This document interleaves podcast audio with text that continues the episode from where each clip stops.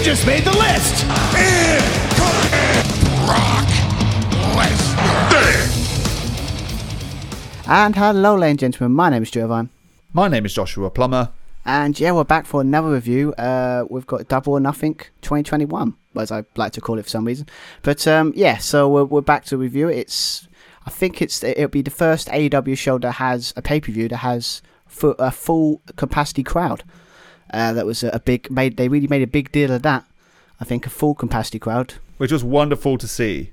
Wonderful to see, and they were vocal from the from the get go, uh, especially with that first first match, very much behind uh, Adam Page chanting of cowboy shit. uh, big old pop when his music hit. Yeah, I mean, it's just. I mean, to be fair, it's just. It's just. I think WrestleMania was the same thing. It's just like it's, it's so good to have fans back. It brings energy that no nothing else can really bring. You know, it needs that kind of. It needs fans back, man, and I'm so glad that. Uh, it just it's really cool. It's the first show, like literally no no restrictions. It's full capacity. No like you know, like you know, I can have like ten thousand or anything like that. It's just like it's full capacity. So, yeah. So um, it definitely made the show really live, uh, you know, lively. It was really cool. So yeah, so I was re- I was really looking forward to it, especially as as always with Double I think Ten match was it? Nine matches if you don't count the buy-in. But yeah, ten matches to talk about. hmm Um, lot of stuff. So Yeah, kind of like the bit of a super card. Well, most of the kind of AEW like pay per views tend to have some kind of super card.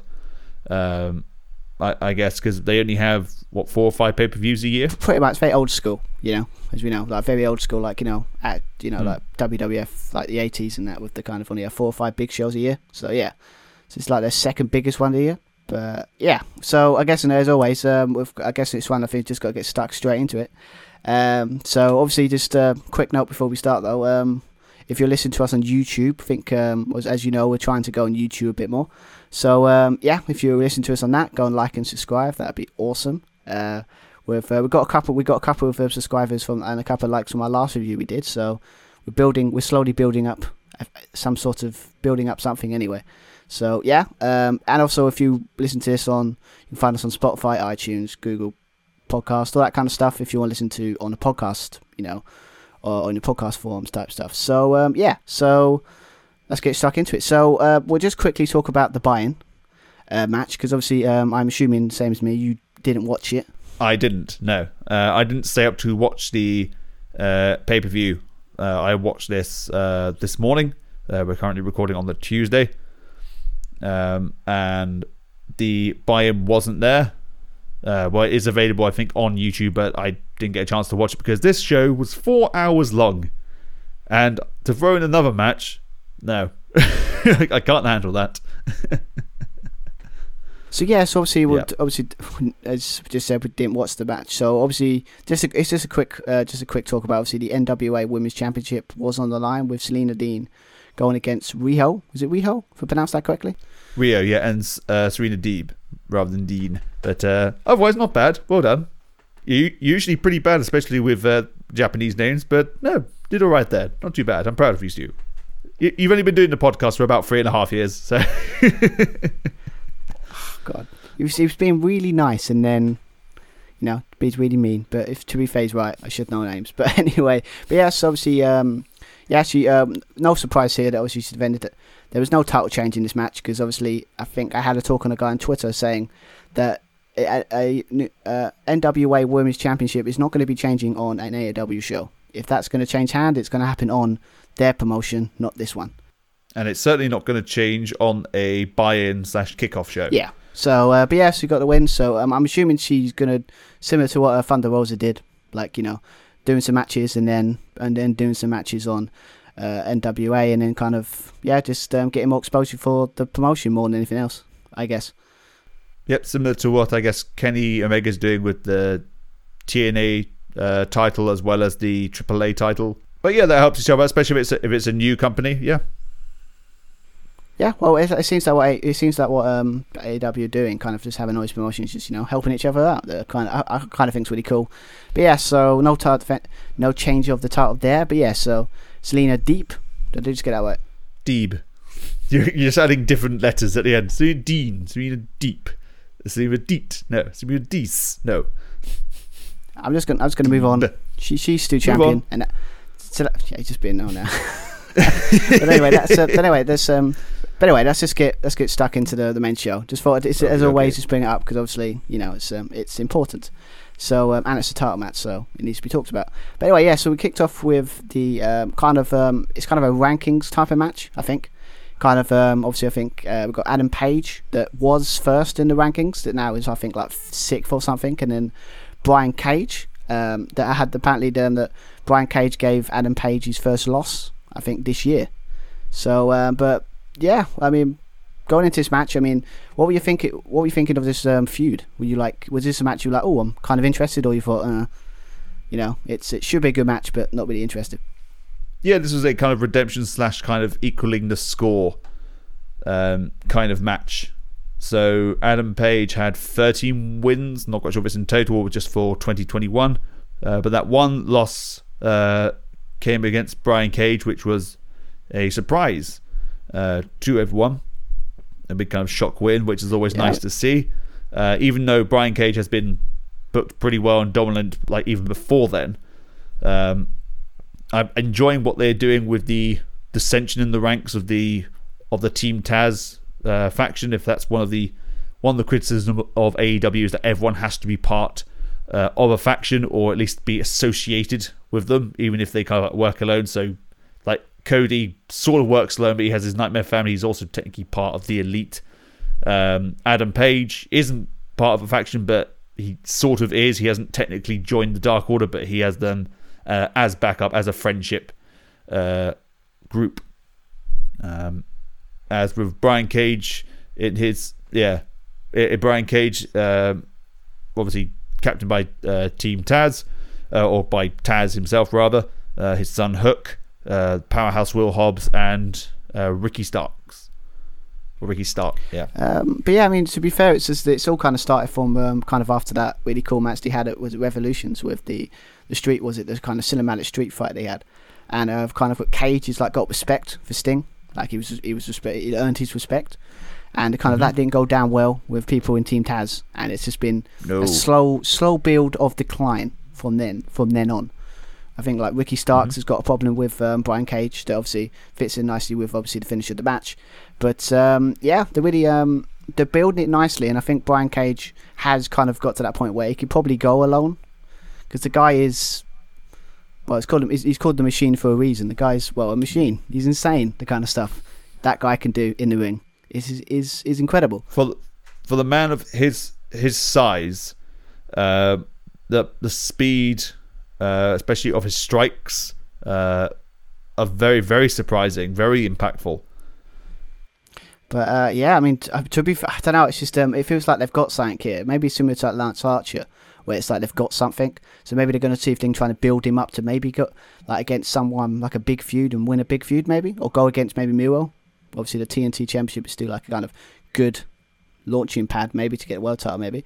But um, but yeah, I mean, again, it's just it was, it's kind of a thing like kind of like they've it's one of the first matches they've kind of used the rating system quite nicely. Like in the pay per view, it's like it's built on some more than respect, but it's also built just because you took my undefeated streak and I want you know, um, you and you you know I want it back, you know, kind of thing. Like he wants because obviously he's everyone knows that Brian Ca- Adam Adam Page is probably gonna go against Kenny Omega at some point, so it's kind of they're going they're going by the ratings, I think. So this is what the kind of match, and I was kind of looking forward to it because I mean I've been enjoying Adam Page's um, kind of um, run recently. They built, I think they built him quite nicely.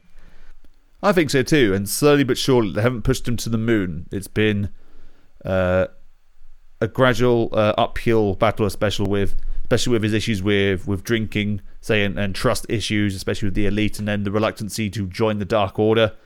Um, but without kind of turning Dark Order away, because maybe then people would turn against Page because people like the Dark Order, uh, especially they they built up a pun intended cult kind of following on on BTE uh, with their humorous antics. Um, so that that was good to see. Um, it gives Page like something to do, um, and it shows he has that kind of support uh, with him, and he can like trust trust other wrestlers. So he had that elite for a while, but the elite were holding him back. Uh, th- those kind of issues. Um, so getting him to develop that way, um, and also him uh, continuing to win, um, getting that streak going. Uh, if there's a bump in the road, he attempts to attempts to resolve it, attempts to fix it, uh, which is a sign of a, a good baby face. Doesn't run from problems, uh, conflicts them head on. Yeah, I mean, it, it's just one of those. Yeah, it's just one of those things where it's just um, he's so relatable as a character. I think. I just think it's like it's very rare that it's like a mat. It's like yeah, you can you can empathize with a guy like that. Um, anyway, getting into the match itself, uh, uh, we may as well. So, a, a, kind of trend which happens throughout the um, first few matches, or actually throughout the night, really. Um, there's like a sudden start. The match just quickly gets going, uh, usually followed by some kind of interference at the end uh, by a relating character to, um, relating to the to the storyline uh, that's currently going on. Uh, as I mentioned before, there's a big pop for uh, for Hangman Adam Page. The bell rings and they start exchanging early. The crowd are chanting cowboy shit. Uh, we've got a Tope Suicida, uh, one of many as well throughout the show uh, by Adam Page. He is then caught by uh, the powerful machine that is Brian Cage and powerbombed uh, into the ring post, um, injuring his injuring his back, uh, which I thought would play um, more of a factor in this match, but uh, turns out uh, turns out it wasn't. Um, yeah, I mean to be fair, it's um, it's, it's kind of a fit. It never is in wrestling matches, really, is it? Like someone works on a body part, but it never turns into anything other than just it looks. It's good. It's a good inroads into maybe the finish, but they never use. It's never like that's the reason they lose. That I kind of wish they'd done more of in wrestling matches personally. Mm. But um, mm. yeah, uh, you expect everything. You had uh, what was it? Uh, I think a suplex. Uh, was it done? Uh, uh, Brian Cage done like a suplex onto Adam Page onto the stage. You know, but it just shows his strength because my God, he's Oof. a machine. No pun intended.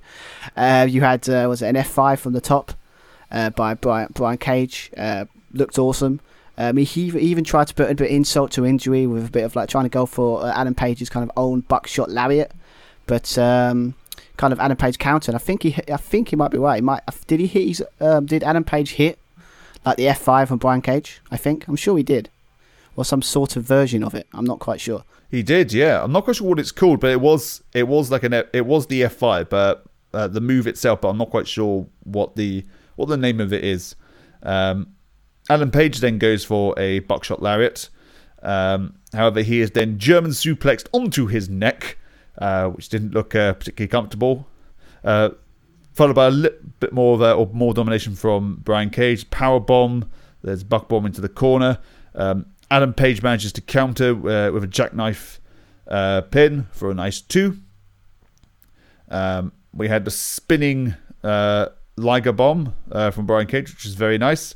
Uh, it's then kind of at this point, even though I think Brian Cage is on top and has the momentum, this is when Ricky Starks and uh, or Ricky Starks come out uh, comes out at the front um, to distract the referee, distract whoever, and then it's uh, Taz's son Hook who uh, throws in the belt uh, and indicates Brian Cage to use it. However, Brian Cage, as we touched on before, very much respect. We respect Sting uh, after his uh, his defeat, but has that same mutual respect for for Adam Page. He's putting up a really good fight, really good contest. Um, so he throws the belt away, um, much to the dismissal of of Taz, Hook, uh, and, and Starks. Uh, however, as uh, he is distracted by by Hook, it's uh, Adam Page sets up for the buckshot lariat and gets the win. They're now one apiece. Uh, will they have a deciding match? Do you reckon? I wouldn't be surprised. Uh, to be fair, especially with um, uh, their their kind of rivalry is built on this kind of one-upmanship anyway. Kind of like you beat me, I, I want to beat, mm. and now I've beaten you. Maybe you've got to see who the best is. Because uh, they had a cool thing yeah. beforehand where Adam Page was like saying, "Yeah, um, can you kind of um, do you want to face me one on one, like without you, without Team Taz?" And obviously, he's proven that he, he could have beaten him, mm-hmm. but Team Taz got in the way. So, but I wouldn't be against it. But yeah. the way again, it's really I, again it, it was really good opener. It really got people hyped, especially with people who actually do like Hangman Adam Page. So it was a good starting match for everyone to get them, you know, hyped up and you know back into the groove, as you would say, with having a live crowd back. Uh, but um, yeah, as I said, it sets up the a dissension between Team Taz and Brian Cage, and um, that would be interesting. Do you think, um, especially if it's a match between Brian Cage and Ricky Starks, that I think would be a pretty awesome match. Maybe it's just me, Yeah, I think so. That um, that differing dynamic. Yeah, sure. I think so. but um, yeah, I just I just like it because obviously Brian Cage is like they've what they haven't what can he do with him, and obviously Team Taz needs a bit of a shake up because obviously it's kind of like it doesn't win a lot. I've noticed like barely had any wins, you know. So yeah, but yeah, good opener. What twelve minutes I think they gave it. So Yeah, it, it flew by. It only felt like five minutes. And that was a surprisingly short match. No, it went for 12 minutes. Very enjoyable. yeah, I, I think it's good twelve minutes. It's, it's I can see why they put this on 1st Mhm. It's just like just gets you know it's uh, they've got good chemistry going on as well. Like they work together quite nicely. So yeah, good good opener. So um yeah, so, uh, so obviously next we'll talk about the AEW Tag Team Championship match between the Young Bucks going against Jon Moxley and Eddie Kingston. Um, again, this is again this is kind of a feud that started off with the whole um, the Young Bucks turning heel. Well, as they say, revealed their true selves. Mhm. That I guess it's much easier to um, hate the Young Bucks than it is to like them when they're acting like heels anyway. But um, it's one of those things, I guess. But um, yeah, I mean, it's just basically the- uh, a simple thing of he still has issues with uh, Kenny Omega. Then the Young Bucks turned on him, so now he has issues with the Young Bucks. And then for the last couple of weeks, it's just been a feud between uh, Jon Moxley and Eddie Kingston trying to get his hands on Kenny Omega and the Young Bucks, Mhm. and it turned into this tag team match that could is a question. A question for should it be for the tag titles though, or should it just be a normal tag match? Well, if it's on pay per view, I think you've got to go for the tag titles. For sure, especially if. Uh, how, how many matches? I, I don't think they had many on on Dynamite as a tag team. I don't think um, Moxley and Kingston, unless they just built it up on on Dark or Dark Elevation, whatever it's called. Um, When he had that weird match where he had the Nakazawa, not Nakazawa, you know, you know, they're kind of um, oh, what's his name? Yeah, I think you know, like kind of their, one of their goons that they have on like being the elite. Brandon Cutler, No, the other one. Michael Nakazawa. That's the one. Yes, I did get it Yeah. right. I'm just double checking. You know, got to double check. But um, yeah, apparently he's getting, he's getting, you know, he's holding all the titles. He's getting a bit cocky. Mhm. But um, yeah, they had a tag team match between him and Kenny Omega once. So I think it's been kind of building Mm-hmm. between the, just the elite in general. Uh, we did, uh, but um, I think again, it's just like you've got Jon Moxley. We know is great. Eddie Kingston. I'm, I'm loving their kind of back and forth between Jon Moxley and Eddie Kingston. It just it, it shows true friendship that I kind of like. Absolutely, they have that that natural chemistry. Yeah, But I've, I'm loving the. I got to be honest. Um, it's just nice to see the Young Bucks have a consistent character straight, trait now, and not Mm. just bouncing around between being a good guy and a kind of like you know arrogant and kind of good. You know. yeah. I wish they could cut down. I I know they not necessarily blur the lines. They completely like break the kind of four four of like kayfabe all the time. They do it on BTE, which is all fine. But when you're on TV, go, oh yeah, we're heels now. It's like we, we know, show, don't tell. We, we we understand how the industry works. You We, we, we watch we watch enough of it. We read enough of it. We, I Yeah. think we've got a kind of good knowledge of it. Yeah. Obviously, we're not. We're, we we think we know this is predetermined. Yeah. is it?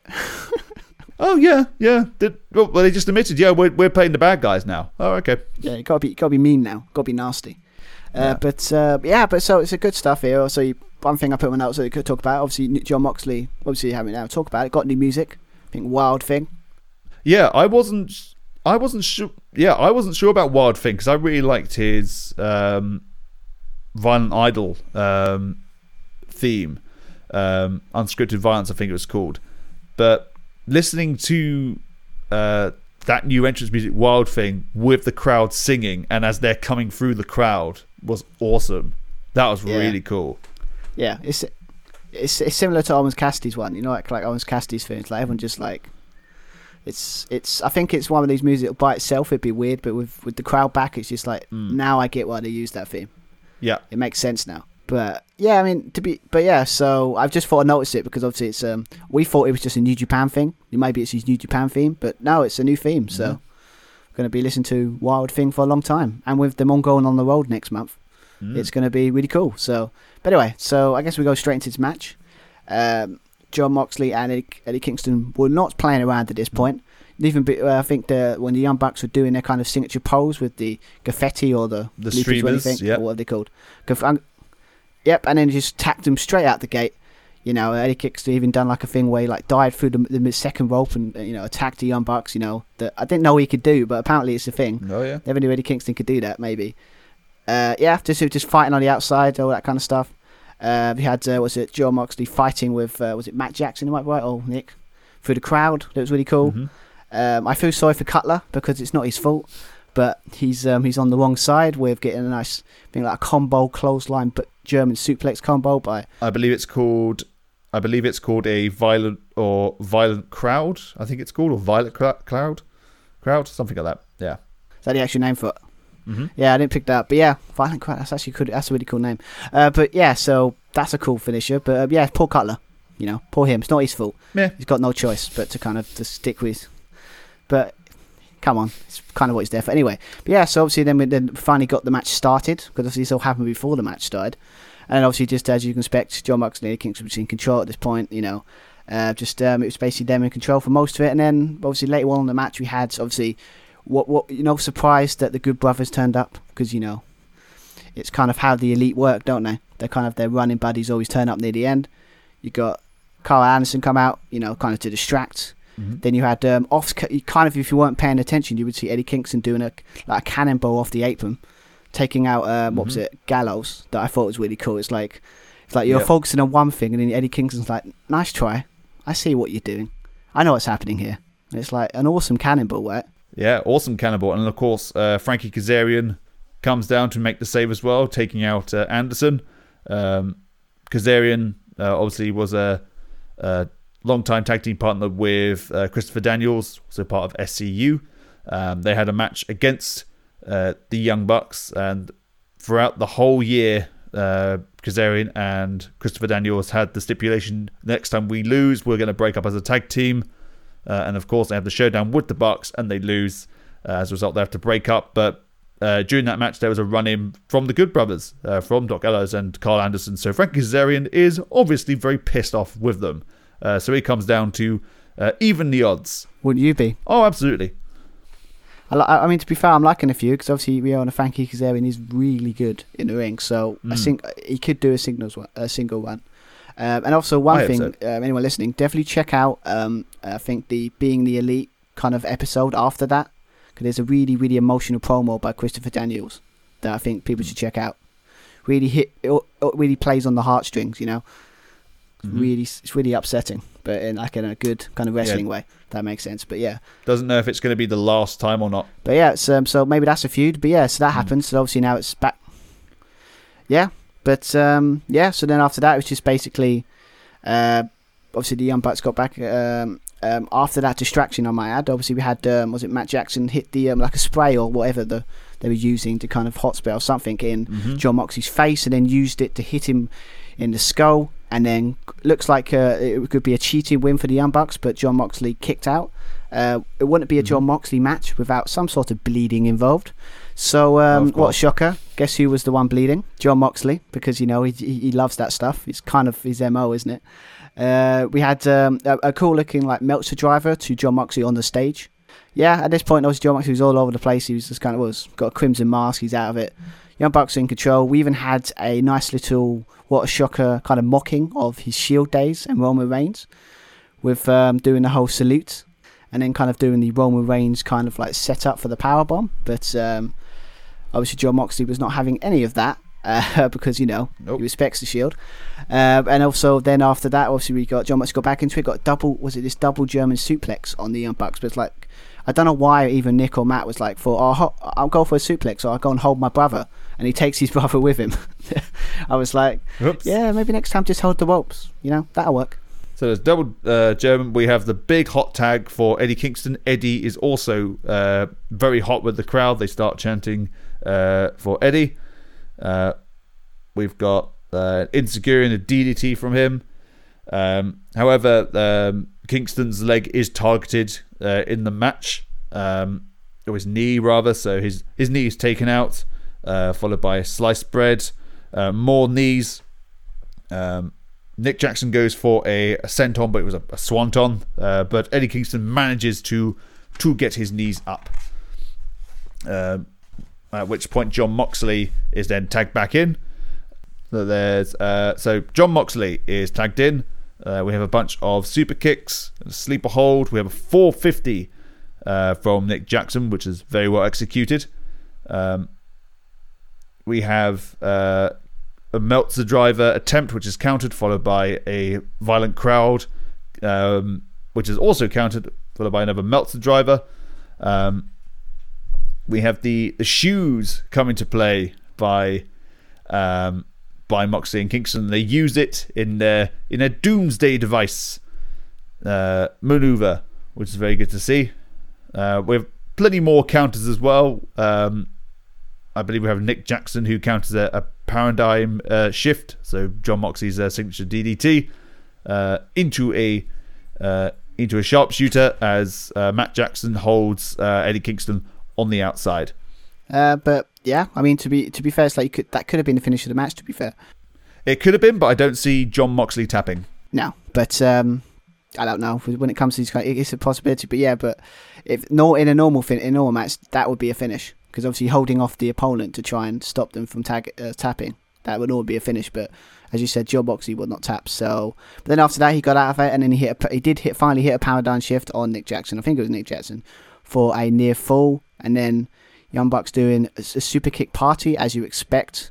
But Jon, uh, they had this cool moment when Jon Moxley got up at one, you know, and had the face of a crazy man, with ble- you know, with uh, bleeding face everywhere. You know, it was actually a really cool moment. You know, it shows how badass Jon Moxley can be. Yeah, his eyes glaring is a little throwback to uh, Revolution. Uh, was it two years ago where uh, Kenny Omega kicked out of one of the uh, what's the what's their knee strike they call the uh, uh, The, the, the BT trigger. BTE trigger? That's the one. Yeah, kicks out of one, uh, followed by a huge pop. So similar vibes with that. Moxley just you know crimson mask. His eyes are, are glaring. Yeah, he looks like an absolute lunatic. Uh, lunatic fringe, I guess. Well, yeah, no, yeah, we don't say that word though, do they? We don't. We don't mention that to Jon Moxley, do we? He's, he's kind of forgot that past life. But uh, yeah, and after this, it was just uh, Young Bucks like, ah, crap. So then he started hitting super kicks to everyone, as you expect. And then the match kind of ended with um, Young Bucks kind of hitting not one, not two, not three, but four BT triggers um, to uh, Jon Moxley. I mean, you can take one, maybe take two, Yeah. but three or four, you're out of it, right? It's the end of the match. So, and then Jon Moxley was out, got the pin, got the win. So, Young Bucks are still the tag team champions. I did see some stuff online. People saying could should maybe Jon Moxley and Eddie Kingston maybe won here because there were times when it looked like they were.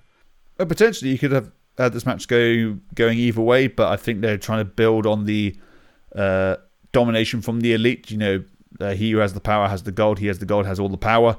Um, and at the moment, the elite hold pretty much all, well, most of the gold, the tag team titles, and Kenny Omega pretty much holds all the world titles. Pr- pretty much. I mean, we, saw them all. Obviously, we talk about them at the Triple Threat, but yeah, we saw them all. He's actually brought them to the show for a change. That was nice. But yeah, he's got all the gold. All the gold's in the elite. But who do you think's going to take that title from then? Who do you think's going to take the tag titles from? I'm not quite sure. Um, obviously, there's loads of tag teams. Um, it was nice to see. It's kind of like a, a tie-in from the uh, Casino Battle Royal to the next match coming up. Uh, Griff Garrison and, and Brian Pillman in particular was very very popular. So maybe they're are they called the Varsity Blondes or the Hollywood Blondes? Um I believe they're called potentially, but I think they've already had a match. I think they've already had a match against the Young Bucks. Um, would be surprised. I think so. I think they had like yeah, yeah. I think they have. I think I can't. I don't know who. Obviously, I knew who number one. The SCU were number one contenders obviously before they got beat. So I'm not quite sure who's number one now. But my my first thing, obviously, to talk about the next match in a bit. I'm thinking of the uh, Jurassic Express. I think they would be great tag champs. They got momentum for it. But if they were gonna, I don't know. It's just it feels like the tag team championships, like it's cooler on the Young Bucks, but they seem to be like, mate, is it right to say I don't want to see holding them down, but it might be better for the tag division that maybe given to somebody else and they can continue doing their thing with the elite and all that because it feels like they're kind of added on sometimes. Like this match didn't, as you said, could have. It's good, to, yeah, put the titles on the line, but if you took the titles away from Mhm. them, Yeah, it still had the same thing. If you know what I mean, I'd quite like to see um, you know. potentially FTR have another run, especially with the uh, with the pinnacle, or maybe with the inner circle. You know, with jumping ahead, uh, slightly Santana Ortiz maybe have a go, have a run, um, because I don't think any of the inner circle apart from Jericho have held the like any gold at all. Oh no, I mean, I think no, they haven't. I, I got to be honest to you. Santana Ortiz would love to see them as tag champions because again, they put on some ever since AEW existed. They're put on some spectacular matches. So I think they kind of deserve a run. Yeah, maybe even uh, best friends as well, whether that be uh, Trent and Chuck or a combination of Chuck and Orange. I mean, I'm against that. I mean, to be fair, it's, that's what I mean. It's like tag divisions are rich with like respectable kind of tag teams that, but I just don't think. I don't know who's going to take them off them, but yeah, I, I don't. I wouldn't surprise if they keep they lose they keep their titles for maybe next pay per view. Think there's it was it all all out. Is it all out next one? Yeah, in Chicago. CM Punk return confirmed. No. No, next nice try, but, um, but yeah. So I hope so. But again, it's, it's, it's again two good openers, good good really good matches. Really, you know, you, with Young Bucks, you got to take some of their stuff with a pinch of salt because they do, they are going to go overboard with most stuff they do because it's the Young Bucks. But but you know, it's one of those things you can get around it. So, but yeah, good. I think it's good. Yeah. Good s- opening two matches. So yeah. So obviously next we're going to talk about the Casino Battle Royal or Royale if you want to be specific. Um, yes, obviously this is I think it's 20, 21. I think 20 Mhm. participants and one Joker, like one surprise. If I remember how um, the rules are, if I'm, I'm if I'm correct. Yep. So you'll have your five groups, well, five cards. So you've got five uh, in the spades, five in the hearts, five in the uh, in the clubs, and so on. Five in the diamonds, uh, and then you've got the final joker. And coincidentally, it's always the surprising or debut entrant that always draws the joker. Uh, funny how that works. Again, it's like wrestling is predetermined or something. Um, but uh, Is it? so they all they all come in. They have they have little mini entrances. Uh, they have like their entrance music playing like during the match, um, which is a little bit distracting. Um, so your first group you had in your spade, you had Christian Cage, uh, Matt Sydal, who made his debut uh, a year ago at uh, at uh, no slipping this time. However, he was eliminated first, so he's not had the best record with the uh, with the battle royal. Um, It's not Mr. Battle Royal, is it? no, he unfortunately he's not. Uh, Powerhouse Hobbs was in there as well. Uh, Dustin Rhodes and Max uh, who did a little uh, John Cena rap. Well, I was I, I put in my notes sick burn, um, especially the one with uh, the Christian one that I find funny when Chris he kind of burns saying Yep. you're nothing without the edge or like without edge, and it's like um, Uh, he- uh, even what? Christian's like wait I don't get it. it's like I don't I don't get the burn. It's, it's like but um, yeah I mean to be fair if, to be fair they're, they're, they're a bit hit or miss these kind of raps don't they like it, sometimes they're good sometimes they're bad but Yeah, there's a there's, there's a lot of build up, I guess, like because he's got the headphones on. I'm not quite sure if he's listening to music, listening to that beat, um, or he's just like, trying to freestyle it and, and think o- on his head. But there's a lot of space in between, so there's a lot of yo, yo, yo, yo. Just get on with it. Just know what your fucking rap is. I know but it's just but some of the burns are quite close to home right. I've I've heard spice. I've heard spicier. Yeah, but to be fair, it's at least he's got something that's interesting. At least you kind of keep an eye on it. But yeah, so just thought, yeah, so he, he done that, and obviously, uh, I think he, he- eliminated the first. I think he said Sardell, uh, Sardell, I mean, uh, and then obviously Christian Cage eliminated him. So he didn't last long in the match. No, and he had a very awkward, uh, a very awkward landing as well. I'm not quite sure whether that was uh, legit or not, but he kind of landed on the apron and then it looked like he was safe, and then just rolled to the outside, holding his knee. So unless it was a very, very good sell, um, otherwise I, I thought he actually genuinely hurt himself. Well, how well, is his part? Isn't his partner out? If I remember, his partner's out for a while, isn't he? That's why he's doing the singles thing. I might be wrong. Well, I don't, I don't think so. Well, Anthony Bowen was later on in the match, wasn't he? As part of the the acclaimed. Is it the acclaimed they're called? Yeah, yeah, yeah. I, I must be thinking of another team. But anyway, yeah. So, um, but yeah. So obviously, the next one was the Diamond uh, group. Uh, that's um, always fun. Um, I'm gonna. Um, I'm as, as always. There's so many names in this group. I'm not even going to attempt to try. So I'm going to leave it to you to kind of do that because you're way better than I am. I think I've got a name missing uh, on here. I've got Matt Hardy, obviously in there. I, I think you've got um, Isiah Kassidy in there as well. Uh, Preston Vance or Ten as part of the Dark Order. Uh, Nick Comoroto, who is a big hairy guy, looks a bit of a beast. Uh, followed by uh, Serpentico, who came in, uh, I believe, to replace uh, the injured uh, Blade uh, from the tag team Butcher and the Blade and the Bunny. Um, we had an awesome um, spear from uh, to, to 10. That looked brutal. That was very good. Lots of momentum behind that. Um, unfortunately, again, Yeah. they didn't last uh, too long because Dustin Rhodes, using his veteran experience, manages to eliminate both Comoroto and Preston Vance at the same time. Uh, it is then we have uh, the Hearts uh, come in, and this is when uh, no, this is when Hardy came in. Um, oh no, it wasn't. No, Hardy and Cage had a little face. Hardy and Cage had a little face-off, so we had a little um, revival of their classic Edge and Christian Hardy Boys rivalry, which is quite nice.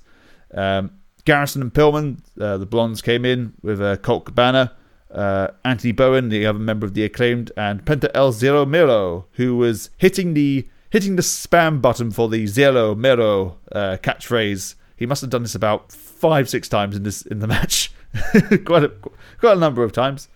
But but to be fair, if he had a good costume, no? I mean, Mhm. that Joker costume was pretty sweet. That you know, dressed up as the kind of it was kind of the, especially with the whole like ha ha ha on the side of his mask. I think it was. It looked really cool. Uh, but yeah, I think um, one thing I think it uh, did you t- um, talk about the bit where was it uh, was it Dustin got hit by his own cowbell uh, that sets up a match um, probably Mhm. next week. I think by um, was it Nick- Nick Ca- Casanzaro? Nick uh, Comoroto. Yes, um, just yeah, because obviously that sets up a cat. Uh, was a um, bullrope match we're going to have on next week? So, but um, yeah, and obviously, um, yeah, just thought I'd point it out because you know, um, just in case you missed it. But again, it's going to be a lot of delays here because obviously trying to sort out some technical issues. So, if you did, I apologise. But um, where were where were we? Uh, so yes, obviously after that, obviously uh, Hobbs eliminated Dusty Dusty Worlds. Uh, yeah, and then we had uh, the Spades, the final group to come in before the Joker. Uh, the Spades consisted of the winner Jungle Boy, uh, Jungle Boy being very popular, um, especially with his theme song. The crowd were going nuts, uh, singing along to his singing along to his entrance music. Um, we had Marq Quen come in as part of the uh, Hardy family office as well. Uh, Aaron Solo, also uh, another replacement. He came in for the injured uh, QT Marshall. Uh, Evil Uno of the Dark Order was involved in the spades, as well as Big Shotty, Lee Johnson came in as well. Uh, but yeah, I mean, obviously, says so we had uh, I think Penta and yeah, Penta and kind of Jungle Boy fighting as well. Uh, but you know, as you said, spamming the kind of you know the kind of going a bit overboard with it. But Jungle Boy wasn't having any of it. Uh, we had uh, was it Lee Johnson eliminated uh, Aaron Solo, and then and then Matt Hardy eliminated Lee Johnson. Um, he got at this point, I, I point out that's his third elimination. So looks like at this point, looked like maybe Matt Hardy was gonna, you know, he was a favourite to probably go and win it because he was eliminating everyone, especially with his crew in there with him, helping him out, making sure he gets he doesn't get eliminated type stuff. But um, yeah, I was kind of I was kind of disappointed that Evil Uno got eliminated quicker than he did. I Mm. would have liked him to stay in it, stay in a little bit more, you know, because not a lot of, of it was it at that point. It was like I think Colt was already got eliminated at this point, and um, I think it was like I want a bit more of the uh, not the of the uh, Dark Order because obviously they're really entertaining. So I would like them to be maybe in the final four, final five, maybe. But that's just a personal preference. We ended up with a, a Hardy family office uh, three on two against uh, a team of Christian Cage and Jungle Boy. Um, however, then we had the Joker to come in to, uh, to even the odds. Uh, no, it wasn't CM Punk. No, it wasn't Daniel Bryan. Uh, it was uh, from a cruiserweight champion, uh, Lio Rush. Yeah, I mean, we're all shocked. Yeah, that was a pleasant surprise. Uh, short but very very sweet uh, appearance from him. Um, dashing around the place is incredibly quick. He's very much like a uh, a cat like cat like reflexes there. Uh, Poison Rana, of course, we have a Spanish fly. Uh, I think we only had one Spanish fly uh, throughout the night, which was which was nice, and a standing one at that. Yeah, Ah, oh, only one. Only one. Ah, come on, on. We need to. But yeah, so certainly we did. Yeah, I, it, it is. It's kind of a kind of like a like a test. You know, like he, he comes in, shows how amazingly agile and quick he is, and then yeah, before you could blink, Mhm. Matt Hardy being the the buzzkill, you know, eliminated him. You're just like, oh, God's sake, Matt Hardy, come on, don't be that guy. There's some really good work from uh, Marq Quen and uh, Isiah Kassidy working together, kind of holding each other up, like, it, like holding each other upside down, laying on each other's, uh, or one of them laying on each other's backs on, on the apron uh, to kind of save themselves. Some really good athleticism on, on display there. Tried it once, but they tried it twice. That I found funny. The first time it worked, and then the second Mm-hmm. time it didn't work, and it caught them both out. Because obviously you got was it Christian Cage eliminated, I think, uh, eliminated one of them, and then obviously um, Jungle Boy done a super kick and eliminated the other. So, and then we got to the final three. I think it was um, Mm. was it Jungle Boy, Christian, and Matt Hardy. Um, I don't know why Matt Hardy thought that Christian would be on his side. I mean, how did he fall for that? He's supposed to be quite clever, but he's a. po- I'm assuming we're talking about a guy that basically put all his um, No. earnings in a match and lost. So you can't be that clever. So, but yeah, obviously, uh, as you said, like it seems like Team Extreme, you know, or like you know the old Ash Dera days, teaming up against um, Jungle Boy, but Christian Cage turned on him, chucked him over the top rope, and we're down to the final two of Jungle Boy and Christian. Um, a good back and forth this one. I mean, it was just like again, Jungle Boy. At this point, we were like, oh come on, Yeah. we, we like a bit. Jungle Boy is in Battle Royals. I think Yes. we forget about the Tag Team One Cup. Uh, is amazing. So um, yeah, good stuff there. It got interesting there when they fighted on the apron. Some cool moves back and forth there. Um, we had a bit with um, what was it? Uh, we done like a thing where he flip. Was it flipped or he kind of like kind of like swung around the the ring Mm. the ring post to avoid elimination. And narrowly avoiding the kill switch on the apron as well, which he managed to do. But yeah, going round the post like that, but Kofi Kingston would be proud of that save, I think. Don't be surprised if we see our, uh, we see uh, a copy of that in the next like battle. You'll see WWE like say try and do that. Kofi be like, oh, that's a good idea. I might make that. But um, yeah, obviously as you expect, um, yeah, as he came back in the wing and then just um, yeah, I think he'd done a big a back body drop on Christian. He went over the top rope, and Jungle Boy is the number one contender for the um, AEW World Championship that will happen in two weeks. So it's it's I with my predictions I Mhm. put Christian Cage because it seems like that's the way they were going, but it's it's that saying that they say a surprise to be sure, but a welcome one. It was nice to have um, world championship opportunities given to those who haven't been like world champions. Um, so young up and comers, uh, it'd be really good for them rather than just relying on old veteran uh, talents. Uh, getting that fine mix of obviously, um, obviously got like world class athletes and established names, but also elevating those. I want to say indie darlings as a kind of not derogative term, but uh, this kind of popular young upcoming wrestlers, really giving them uh, that time. Um, I mean, look at Darby Allin for example, very popular wrestler. He was given a few uh, world title opportunities against Jericho and Moxley that really elevated him, um, feuding with Cody Rhodes and eventually winning the uh, TNT Championship. Yeah, and a perfect like as said Orange Cassidy against like Chris Jericho, um, that really elevated him. So yeah, I mean I think they are giving them the shot. Like if you want to be considered a world championship material, you've got to, you've got to put them in world championship matches and see how they perform. So yeah, I mean I, I like that thing right at the end where Christian was like kind of getting tense. Like yeah, you go like really proud of him and kind of veteran move and kind of say, yeah go and, you, now you got to yeah Mm. go and beat him like go and win now. So uh, that kind of like that respect because you would think I like the way the idea with Christian Cage. They're not like No. he wants the world title, but they're not like Yeah. just giving it to him. They're letting him like work his way up, and and and Mm-hmm. he and he loses and he loses now and then. That I kind of like as well. It's like he's willing Yeah. to take the, the take the, the the L. You know, especially in this one. Yeah, the worry that I had with the last couple of, uh, especially when Jon Moxley was champion, um, they'd always put him up against the guys who'd literally just come in like the month before um, into that world title feud. They didn't really have too much time to build them, but then they've just given them a super duper push only for them to just fall back down the card. I mean, they did a really good job actually with, say, that Brodie Lee, the late great Brodie Lee.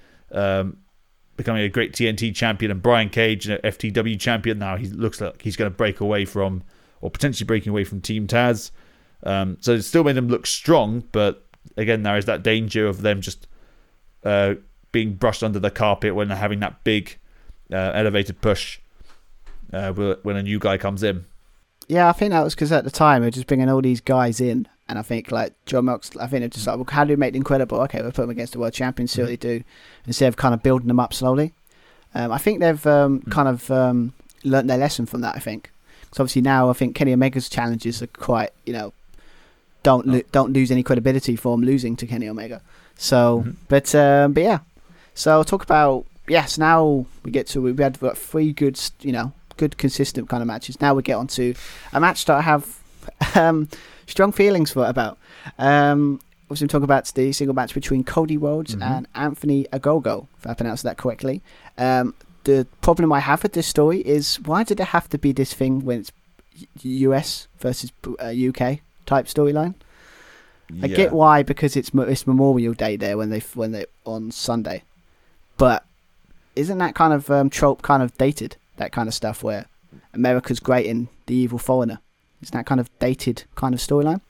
Yeah, it's it's kind of data. I mean, Cody's kind of big fan of the kind of sporting kind of aspects um, of, of the business. Um, so having that kind of weigh in, as Anthony Gogo used to do with uh, with his boxing career, especially with the Olympics, um, trying to really hype it up. I think this was like the go home segment. Uh, I think on, on Dynamite. So it's like, okay, this is a big deal Yeah, and this match is given like 10 minutes and it's yeah i i, I wasn't buying into it really. I wasn't i mean I, I i quite liked obviously cody's attire coming into the ring was really cool. I liked the uh, for change um and because they're playing on the whole uh uh this is america this is america's values um taking that name american dream for that one night. Cool um, you could have changed it on the Titantron because it still said American Nightmare. Like, come on, just does it really? Didn't have time to do that. No, didn't have time to do that. didn't have time apparently today. you know, a million dot Mm. a, mil- a million dollar wrestling company didn't have time to change the name. Um, but yeah, I think my problem is it's just like I get why they did it in that way sense, but for me, what bothers me is just they didn't have to. They had a perfect storyline of just a Yeah. betrayed student that he wanted to get revenge for. You know, and if if this was kind of to put over uh, a go go, um, as like he looks threatening. I mean, it, it, it would you say I wouldn't say failed, but he hasn't exactly got a good kind of start. Really, they tried, but it seems like he's hasn't really worked yet. No, it hasn't quite worked yet. Although I think they're on the right lines, especially with um, his kind of move set, especially from the early early going. So he has a, he lands a giant body shot on Cody, so similar to what he'd do for his boxing. You know, he's a heavy striker. Uh, that's one of his weapons, uh, one of his specialties, and hits an Olympic slam. He's an Olympian, so that makes sense. Uh, but apart from that, uh, there's nothing really here that I can really kind of connect with. You know, I, I didn't really buy into the hype of the match, even though it had all that big go home build of big fight field uh, press conference slash weigh in. This was I just I wasn't invested. I see. I mean, yeah. I just I, maybe it might be. I mean, I know people might criticize and say, "Well, I know why you don't like it because Mm. the Brits were the bad guys, and you're just really bitter." It's like, no, it just I wasn't really. I just I just I think Cody in general, last his feuds the last couple of months, for a while have been a bit meh. Yeah. I haven't like, had one that's really grabbed me yet. I don't know if you're the same, but ever since I think he lost the TNT Championship to Darby, he's been a bit all over the place when it comes to his feuding. I don't know what he's doing half of the time. Yeah, he's, I think he's promoted on like kind of the big, I think attraction kind of matches. Um, uh, so he had that match, you know, uh, the kind of celebrity fight, I guess, um, trying to get um, th- those names in um, to uh, better the brand, I guess, or get the brand out there. So that fight with Shaq, for example, the tag team match. Um, Anthony Ogogo, obviously being a former Olympian. Um, yeah, it's kind of even his his feud. I think his last great feud, probably apart from the mutual feud with um, with Darby, was good. But the last great feud was uh, with MJF. Like the build up to that was great. Uh, so you know the, the lashings and the, the dive off the cell. Um, but the, the match itself was very underwhelming. I don't know. It's just I feel like I don't know if he's just he's focusing on other things and the wrestling's Yeah. kind of come secondary. But I just feel I haven't I haven't seen a good feud from him recently. No, he cuts a really good promo. He can build things really well, but the match itself falls flat. Yeah, I mean he could build. He's good at building it up, like building up the kind of match. But then when he actually gets to the match, it's always he said underwhelming and just doesn't really deliver most of the time anyway. But yeah, I don't know. But um, yeah, I mean he had he had like you know Goga doing frog splashes off top. It was really cool. He had a figure four leg lock. Uh, we got uh, we didn't. Funny thing is, it shows this match gave so little time. We didn't even get a crossroads. Crossroads wasn't even in the finish. Crossroads was no, it was a vertebreaker, which looks even more awkward to set up than the one winged angel. especially when you got was it on the back the way he said it went. But I, I just don't. I, I mean, people listening just like I don't know how more to explain this match. It was just ten minutes of just a crowd weren't really into it. You can probably uh, put you know um, nothing really crazy happened. Uh, yeah, and it just ended. Like you would have thought he would have got a crossroads and got the win, but yeah, it just Yeah. ended, and that was Well- it. And it's like, oh, okay. So Cody gets the win, yeah, yay to America, and it's like the other guy. Mhm. Like, did what did he get from it? Did he look good? Like, do you think is something there or? I thought they would just play up to more of the boxing side of things with Anthony Ogogo. Maybe he'd do a few more like liver shots. So can Cody continue with that injury, uh, that that internal injury? Uh, do we have uh, a knockdown kind of thing? So Cody Rhodes is knocked out. Something potentially that that kind of turn that match. Um, but yeah, I'm not quite sure Anthony Ogogo, apart from oh he wrestled Cody. I don't see what um, Anthony Ogogo gets gets out of it. Yeah, so yeah, yeah. I don't, I don't know. It's just like what, what is it? I know there's a few between like the Nightmare f- uh, family and the the Factory, Yeah. as they're called. You know, QT Marshall's kind of Mm-hmm. C list group or B list. I would say probably C list, but it's like he's gone. He's basically turned against him, and and and he's basically I think he's lost twice. Like No. they haven't beat anyone like yet. Like no one in the No. the family at all. So it feels a bit like Mhm. you got to give the guy a win at some point. You know, like come on, it's like it's supposed to be this like you know split of a, of like a, a faction. Isn't it supposed to get? Isn't it supposed to be this team that's split like a win now and then? You know, against maybe Cody can give the the, the Mhm. rub maybe to some some in the group maybe. Yeah, potentially. Uh, something definitely needs something definitely needs to change because like it's almost sort of like Cody wins lol. It's, it's the kind of stuff that you would um, if this might be unfair. Like if if this happened in WWE, we'd be slaughtering them right now if they did something like this. Yeah. wouldn't we? Kind of. It's. I, I think we sometimes are like, well, it's AEW, they're different. It's like they when you do do kind of old like kind of chops like that, we WWE do the same. It's just yeah, but I hope it starts something. Maybe maybe it might get more interesting, Mm. No. but I kind of doubt it. I just hope Cody needs to figure out a feud Yeah. that he can sink his teeth into. I think. Yeah, I think so. Or a a change in attitude, maybe. You know, maybe should he turn heel? But then again, he's becoming they're, they're doing the whole thing. Son of a plumber, uh, or grandson grandson of a plumber, uh, two B. So like, ah, you can't really boo that. I mean, to be fair, you could al- if if they really wanted to do it, they could always do a thing where they go, okay, he goes away, we haze his kid, he comes back, everyone turns on him, and like he can say, well, you know, I try, I try to be myself, and you hate me for it, so I'm now going to hate you. Uh, and I know he wants a feud with um, Sting. Mm-hmm. I know, I know that. So I think that maybe that might be the the match. That might be interesting. Yeah, there's a time with Co- uh, with Darby Allin there as well. So I'm not against it. I mean, to be fair, that would be a more interesting kind of feud than kind of what they're doing with uh, Scorpio Sky and Ethan Page. No offense, but it's not. It's not. Doesn't grab me yet. But anyway, but we'll talk about that when we get into that match. But um, yeah, nothing crazy here. So we move. I guess we just move on. Uh, next, we're going to a match that again kind of felt kind of put together. I, I found anyway. Uh, with the obviously AW uh, TNT Championship match between Miro and Lance Archer. Obviously, Miro won the title from Darby Allin, I think, a couple of weeks ago, in a pretty, you know, one. I wouldn't say one-sided, but it felt if for me, it always felt like it's cool he won, but I always think shouldn't have probably had the match here. yeah, Lance Archer has been just kind of like waiting in the in the wings, like the last couple of matches, especially I think against Darby, um, where he's won the title. He's just kind of waiting, like I'm next, I'm next, I'm next. It's like, well, have you have your title shot? Yeah, have you just take it then? Uh, but then, yeah, then Miro uh, comes in, wins, and then Lance Archer's just on the sideline again, like me, me, me. just take your opportunity, like straight away. I know it's just and now, it's like all of a sudden like oh he go he takes it and he goes against Miro and it's just like oh this is awkward. I was going after the other guy, but okay, okay, we'll go we'll go for this title. Okay, that's cool. Yeah. That's what it felt like to me. It felt like it was kind of put together on the, on the Mhm. fly. Yeah. Um, before the match, we had uh, there was a weigh-in. Th- This is an annoying thing as well. They had the weigh-in for uh, the women's match, and then they had a different storyline coming to interrupt, which had absolutely nothing to do with that feud. Um, Miro just comes in, and I don't know why Jake the Snake Roberts was was there, Um, Miro just lands a cheap shot on Jake the Snake, uh, makes a run for it.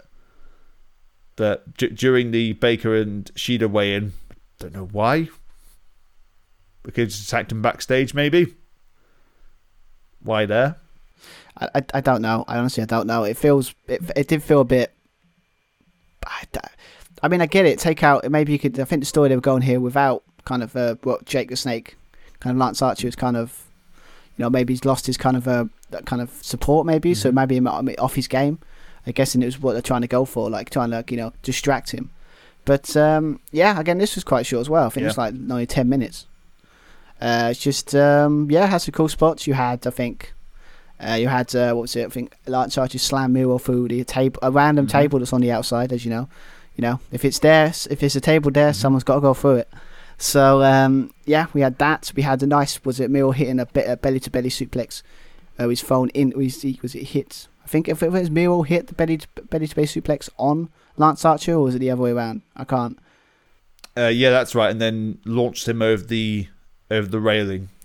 Yeah, and then launched him back. That I found quite funny. like just like yeah, like get put him in there. Yeah, yeah, belly to belly to him onto the crowd, then go out and then put him back in. It's like no, you're not getting a rest. Not when I'm finished with you, type thing that I like. Uh, but it said the same with the match with the Cody match. I don't think the crowd were really into this one. I don't think. I think they may have been exhausted from the first two matches because they were solid, um, and the battle royal was pretty long as well. Yeah, I mean, it's, it's, it feels like a match that I don't want to say harsh. Like, should have been on the card. Maybe it could have been a good, cool match to put on. Maybe Dynamite. Maybe. Yeah, it could have been. Um, I mean, I can, in hindsight, I can kind of understand why they put um, Darby and Sting together uh, because they wanted to show that- Sting still had it. Um, so the title change card made sense. Um, but I think maybe yeah, it was probably just placement. Um, I guess. Um, anyway, we had um, we had Miro grabbing uh, Lance Archer's singular kind of dreadlock, and but uh, continues to kick him over and over again. Uh, we have a helicoaster from uh, Lance Archer. He then attempts a moonsault, which he misses, uh, followed by a roundhouse kick and a fallaway slam from Miro. Uh, at this point, we have um, again you you see the pattern here. We have um, attacks or going at each other straight away. It even happened in a Go and Cody. Um, it happened in a tag team match. It happened with Page uh, and Cage. You have an attack early on. There's no waiting around. They get straight at it, uh, and then towards the end we have a run-in of some kind. And this match is no exception. We have Jake the Snake Roberts comes in, uh, presumably with uh, with a snake uh, in the bag. However, we don't know because uh, of you know animal rights and shit. Yeah, um, because of animal rights. So yeah, uh, Miro gets the bag, launches it up the stage to a big boo from the crowd because that, that poor poor snake that was in the bag. Yeah, I put that on my notes. I put that. I put, I put that on my notes. I put that on my notes and said boo. So yeah, don't be don't be mean, Miro. Don't be mean. But um, yeah, and obviously after that, Miro just attacked Jake, Jake Snake. I think he was going to hit him with one of them kicks. I think hit him with Yeah. something. I can't remember. Uh, but yes, obviously um, you had uh, what was it? Lance Archer choke slammed him, s- choke slammed him, and Mhm. tried to go for his finisher. Uh, but uh, Miro got out of it, and then we had like this really cool thing where I think Lance Archer did this amazing tackle. You know, Shoulder block. that reminded me of. Um, do you remember Monty Brown, uh, the alpha, the alpha oh, hmm uh, in TNA? That used to be his like his signature move was Yep. like called the tackle. Like he, that's what reminded me with that. Is like it got that kind of height as well. Mhm. It was really cool. But uh, yeah, and obviously after that we had uh, Miro locked in uh, match ending with he locked in the game over submission. Um, game over, yeah, and Lance Archer gets out, but then he locked it in again. But he, I think he put it in deeper, or he just like Yeah. put p- uh, well, pulled back, I think it was, and basically Lance Archer was out, Yep. and Miro is still TNT champion. But um, yeah, it's it it was yeah, I think uh, that underwhelming thing. It just you know it just didn't feel right. I'd like to have seen the snake, but there we go. Um, otherwise, I don't really have too many too too many thoughts on it. Really, I mean, yeah, you probably could have built it up a bit more. Um, Miro and Archer, or even have it as the big kind of main event for people to tune in to Dynamite on on the Friday. Um, yeah, another match which was pretty underwhelming, I must say. Even though it had the big kind of power moves that you would expect. Yeah, I mean, it's. I mean, to be fair, it's fine. I mean, to be not not everyone's going to hit. Um, not every match is going to like you know be amazing, but um, but yeah, I think I think it just uh, it was kind of Miro won the title was so sh- surprising. Like you know, oh, he's won the title, and then they thought put him in a feud that they couldn't really build. Uh, so hopefully, maybe it might turn into a feud that might get more interesting over time. So I don't know, and obviously you've still got um, oh, what's his name? He's his former tag team partner that's out that might challenge him. There would be a cool, kind of cool feud. Kip Sabian. Yeah, that'd be cool. Because you got to be honest, um, that again, maybe that's what he needs. But yeah, I'm I'm happy he's won the title. But it's just like it felt like it's kind of they've done it and then kind of had to put put something together quickly for the pay per view. But hopefully after this, they kind of have a plan for him and then do something, make him become like a beast with that title because that'd be really awesome. I hope so. But um, yeah, I think we're what we now what five matches in. We've got through like, like halfway through. I think. Yep. Yeah, we've got. Anyway, but yeah, we're almost there. We're, we're halfway through. So what we're gonna do is we're gonna take a quick break. Gonna hear from my little sponsor. Uh, we're probably gonna try and fix this um, audio issue because it's um, it's getting it's getting kind of hilarious trying to wait a couple of seconds to uh, wait for a reply. So um, we'll be we're gonna take a quick break. Um, this is from my sponsor, and we'll be back in a bit. Do you experience digital eye strain from too much blue light exposure from digital screens? Baxter Blue glasses are not your average frames. These blue light lenses filter 80% of the highest energy blue light, eliminating 99% of glare. Baxter Blue glasses are not your average frames. These blue light lenses filter 80% of the highest energy blue light, eliminating 99% of glare. This past year, we have been glued to our devices more than ever watching professional wrestling, meeting up virtually with our friends, meeting up virtually with our friends to watch professional wrestling, watching professional wrestling and then meeting up with our friends virtually to record a podcast about it, etc.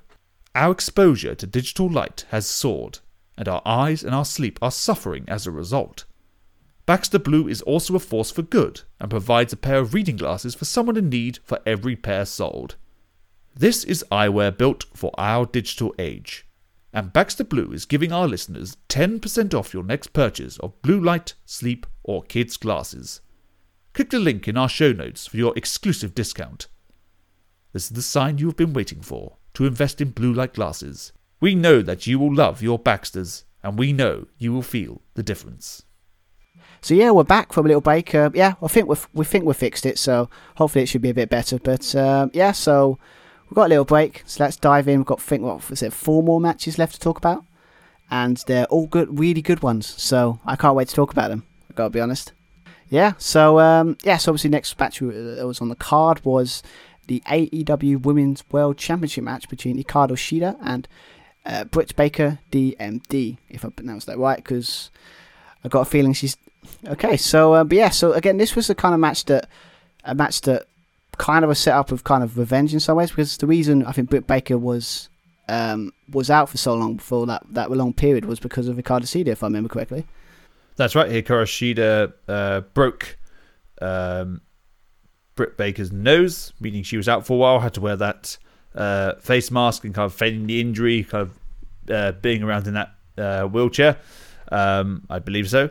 Um, has uh, had a reign of 372 days, uh, the longest reign of a uh, AEW Women's Champion.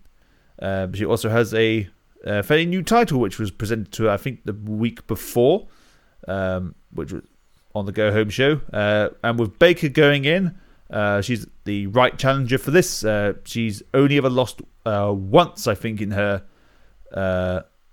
career. Well, technically, uh, if you count, it's just the one against Nyla Rose, um, and that was in the tournament to determine the number one contender. Uh, of course, she also lost to Thunder Rosa. Semi final, wasn't it? Uh, yes, I think so. Uh, but she also lost uh, in an unsanctioned match in that bloody warfare uh, against Thunder Rosa, uh, one of the match of the year contenders. Yeah, I mean to be fair, and also kind of made her a kind of a badass. The, the typical like kind of, you know, the picture of her like you know a, a face in a crimson Mhm. mask, you know, in that match. Very, very Becky Lynch vibes. hmm Yeah, and yeah, I mean I like the thing when it says like, oh okay, she want me to get to top of the rankings. All right, okay, I see where you're going with this. And then she was like, she went on, I think, Dark and then Dark Elevation, just kept ranking up the wins to get to number one. That's the way to do it. So that they they used it. Yep, they used the rankings the way Mhm. they should be used.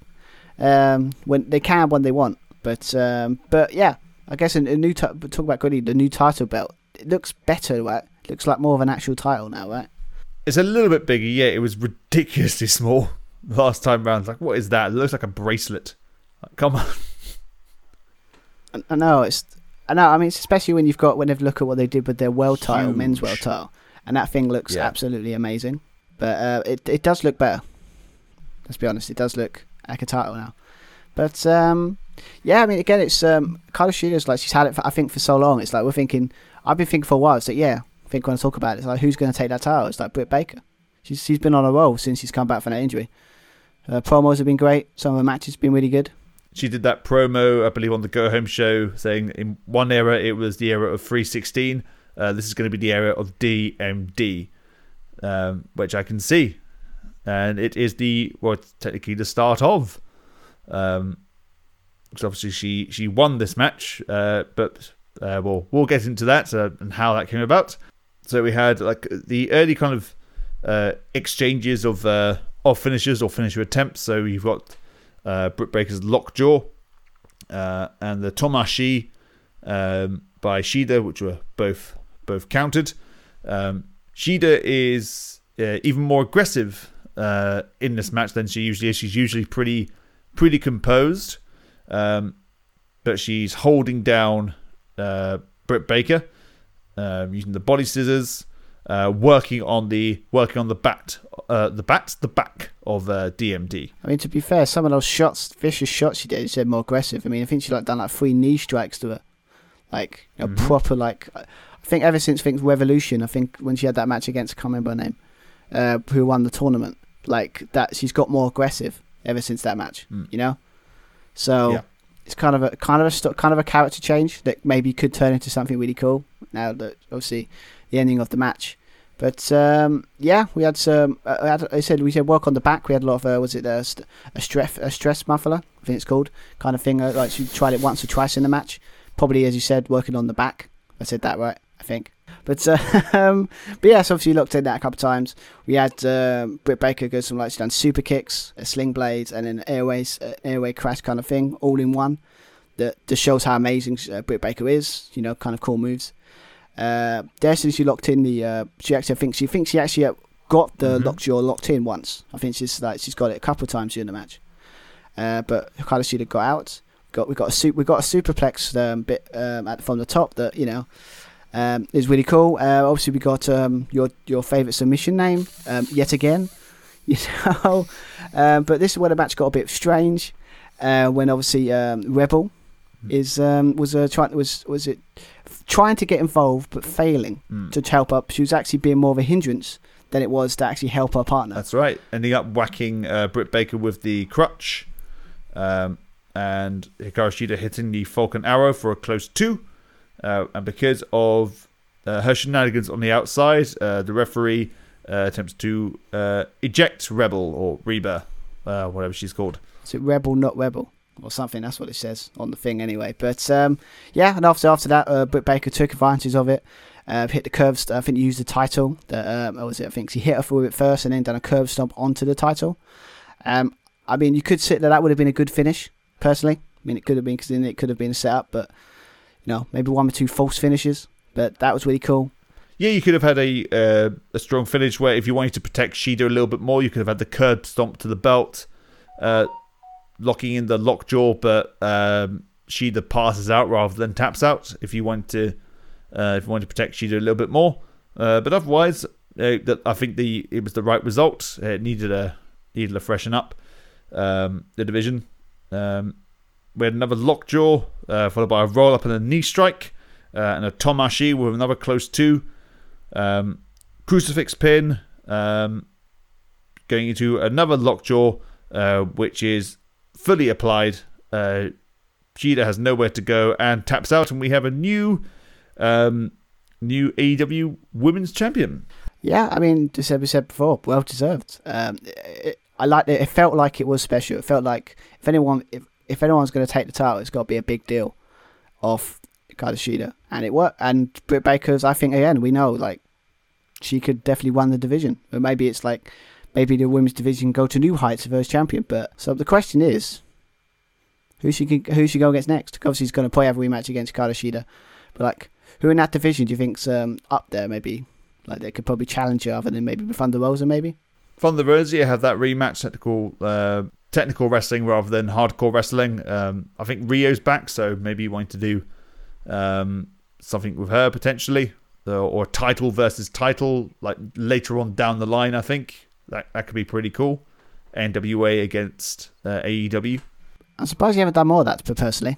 Uh, it seems like it's just kind of been a thing that they just mention it but don't do it. I wish they would do more of that. A bit more proper cross pro- promotion yeah. type stuff. But maybe it might change because obviously the play uh, the countries open up a bit more so people can travel. So maybe they could mm-hmm. do it. But but yeah, I think really, really, could you sit there and say maybe top five women's matches they've had, or do you think that's a bit too generous? I'm trying to think of the uh, well, I can't think of top five matches. There have been some really good matches, uh, but I can't think of five at the top of my head. So it'd probably be up there. Well, the majority of the matches include probably Britt Baker and Hikaru Shida. Most of them, I'd say. Yeah, so it's the best two in the division by far. Probably like maybe Thunder Rosa, close three. Maybe Nyla Rose mm-hmm. as well. Maybe Rio. Yeah, she's back. As I said, back as well. So hopefully, apparently, she has moved to the US. So maybe we might see more of her in the division. It would be quite nice because um, yeah, ever since she lost that title, she hasn't. I don't think she's challenged for it again. No, I don't think so. But yeah, I mean, it's, it's, they've they've done well. Two years, they've built a division that's it's getting there. It's getting there. I think it's finally got. You know, it finally feels like they're building something that could be amazing. You know. Hopefully, it's still a little bit, little bit bare. The uh, the women's division. Um, so hopefully, they just, they just keep signing up uh, new talent. Um, making those making those new stars, whether it be on Dark and whether it be on uh, on Dynamite, just get more and more names out there. Continue building that division. I want it to be that women's division should be as stacked as the tag division. Yeah, stacked as a tag division. There's got to be plenty of options. Yeah, but I think it's getting there. Like, because obviously, first, I think there's one time in the first, I think Rio, Rio, yeah, like who was going to take that title from her except for maybe Nyla Rose, like who it was. Now it's like you got three or four contenders. I think I've said it before. It feels like it's slow, slowly building up credible contenders for that title. So, so um, yeah, I got again. This is going to be this is going to sound weird if you listen to this, but um, anyway. But next, let's go straight into the next match.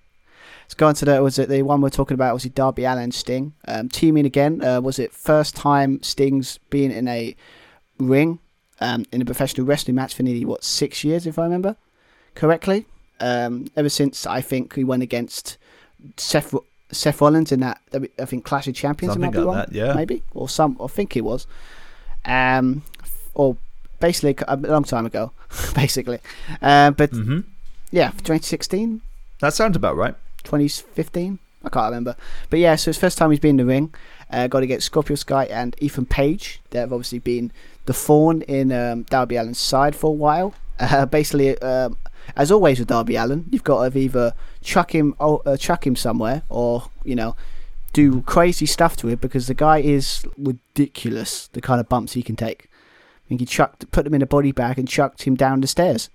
Chucked him down the stairs, but they also um, like chucked him elsewhere uh, in this match. It's a fantastic moment where Ethan Page basically holds him up in this military press and just launches him uh, over the uh, rope over the barricade into, I believe it was Darby Allin's uh, family, so his brothers. I think they mentioned. Uh, that was a very cool, very, very much, very much a holy shit moment. Yeah, I mean to be fair, to be fair, we got we got like a pretty awesome spot right at the beginning of the match. Not even well, not the match, the beginning of the whole thing.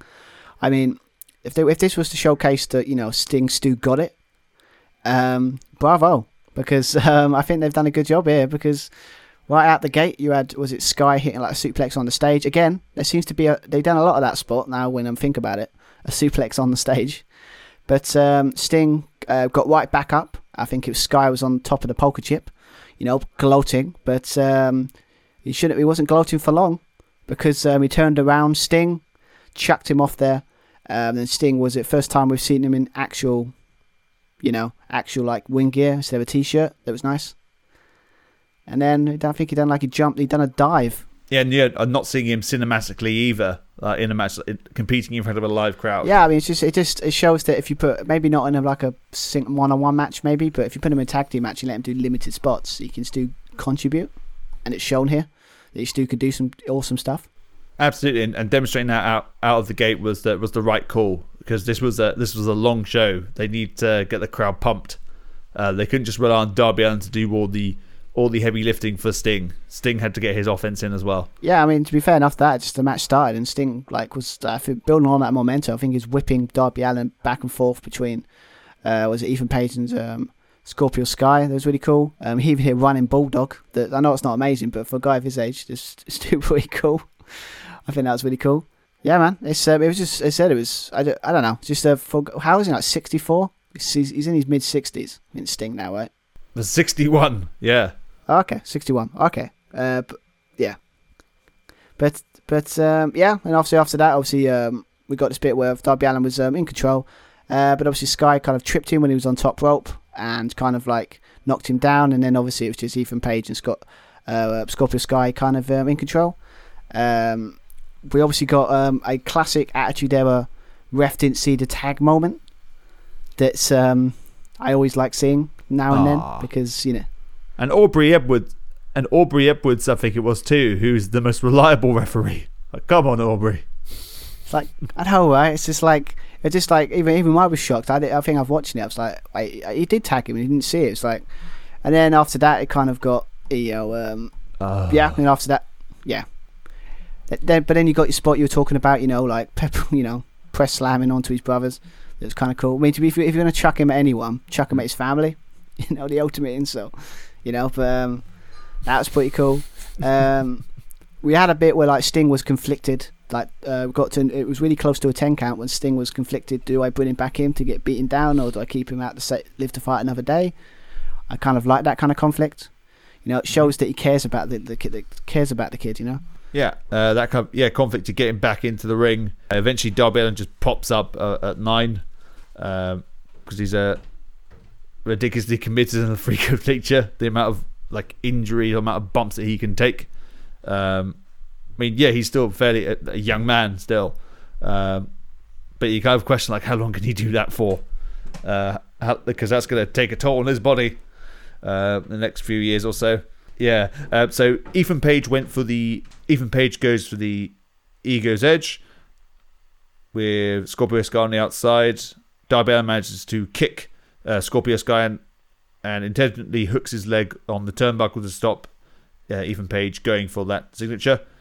He managed to get Ethan Page in a chokehold, so clambering onto his um, leading into uh, a into a stunner, leading to a big hot tag with Sting uh, doing his signature splashes, even a sunset flip slash code red. Uh, code red always gets a nice pop. I don't think we technically saw a destroyer, but that was the closest we got to it. Uh, so they're cutting those down, which is nice. There's like one code red and one sunset flip. Yeah. But um, anyway, yeah. So God, this is good. This has got worse. but anyway, um, but yeah, after Code Red, Darby Allin came in, and Darby Allin was like kind of um, gone for the top. I think uh, was it, I think Ethan Page uh, was it done a cheap shot onto on up at the top. Uh, we got a bit where was it he kind of power bombed uh, Darby Allin onto um, onto Sting. He was on the floor. That's kind of cool. Um, Then we got then we got was it I think uh, was it uh, was it Sting? We got Scorpion Death. Was it Death Deathlock applied in? That was really cool.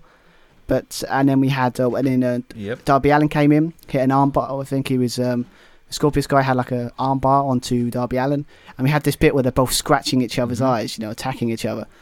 That's um, again, it's really cool because they both hate each other because they had like battles in the past in the Indies, Mhm. right?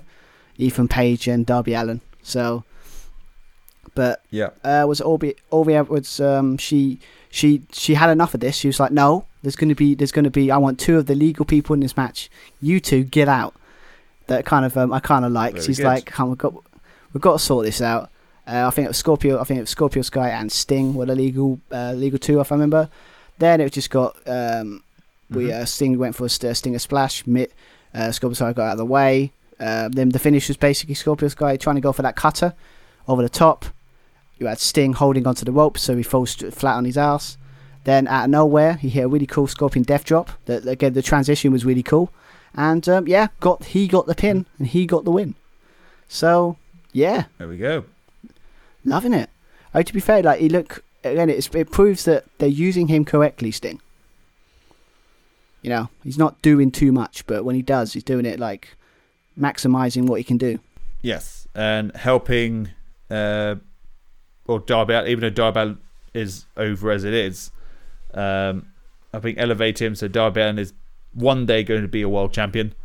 Um, maybe not in the near future, because he, he already mentioned that he uh, he mentioned that he wanted the TNT championship. That's the one he was after. So I think that's still his pursuit, still his goal to potentially have a rematch against Miro and try and win back that uh, that championship. It was something that was sort of neglected in his first, I think, month um, holding it. He and he pointed out that he hasn't he hasn't really defended it, uh, and he's very disappointed about that. So he defended it pretty much each and every week uh, from from then on.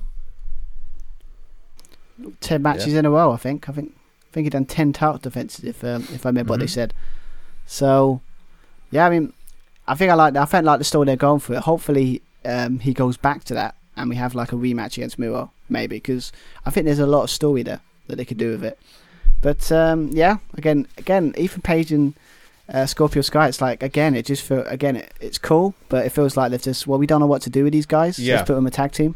Maybe they, maybe they like they keep going, or maybe like Scorpio Sky would get another chance at the to go against Miro. Maybe say, well, we want the TNT Championship, but so yeah, we just have to wait and see. So um, yeah, so um, that ties in quite nicely to our uh, next match we want to talk about is the three-way um, or the triple threat match for the AEW World Championship with the champion Kenny Omega uh, and the number ranked, I think ranked one and ranked two in the rankings, um, Orange Cassidy and Pac. Yeah, so there was a tournament slash number one contenders uh, match between Pac and Cassidy. Um, I'm not quite sure whether it was a legit injury or just kayfabe, but it looked particularly nasty anyway. Um, Pac going for a avalanche kind of power bomb with Orange landing on the back of his head and neck. It looked very uh, well. It's very uncomfortable to to watch. Um, the match had to be the match was stopped and Kenny Omega and Don Callis they come down to the ring. Oh, that means because no one wins, I don't ha- get an opponent, so no one has to no one has to face me. Uh, however, Tony Schiavone in- interrupts uh, to announce that the AEW World Championship will be on, but it will be in a triple threat match. Of course, uh, Omega and Callis are not particularly happy about this because, as we know, with triple threat matches and any multi-man uh, or multi-woman, multi-person contests, uh, the champion does not have to be pinned or the champion does not have to be submitted uh, in order to said title. Uh, so what they do is they attempt to uh, coerce, try to persuade Orange Cassidy to to drop out of, of the triple threat to make it a one-on-one uh, against Pac. Omega has faced Pac before and has won in that fantastic uh, Iron Man match. Um, they give the contract to Orange to say, okay, just drop out. You, you'll have your title match at- a later date once you're fully recovered. Because it's important, you know, for the brand, you know, for AEW. You know, you've got to sell merch. You can't do that, you know, on the shelves. You know, we need need you to keep it fresh or freshly squeezed, I guess. Uh, Orange Cassidy's response was to rip up the contract. Uh, and as a result, the triple threat match stays as it is, as it is scheduled. Um, yeah, I um, it was again, it's um, it did again, it was one of those matches that felt like build up was kind of different. Where it's like we didn't know who Kenny Omega was going to go against, and all of a sudden that we found out that the rankings were like these two were top two. So it's a bit weird, but yeah, it was just kind of what the story was in the last few weeks. But yeah, I mean, when it comes to the match, it kind of was like a situation of Pac wanted to take out um, Kenny Omega. Kenny wanted to take out Orange Cassidy because he doesn't respect him and obviously he's really pissed about what you just said about the whole thing ripping up his um, offer. And obviously, Orange Cassidy to take out Kenny uh, Kenny Omega, and to kind of in the in the promo, like leading in, they were kind of going into the situation of, you do realize I beat Chris Jericho twice, right? You do realize that who I am, type thing. So he had something to prove in this match as well as win the title.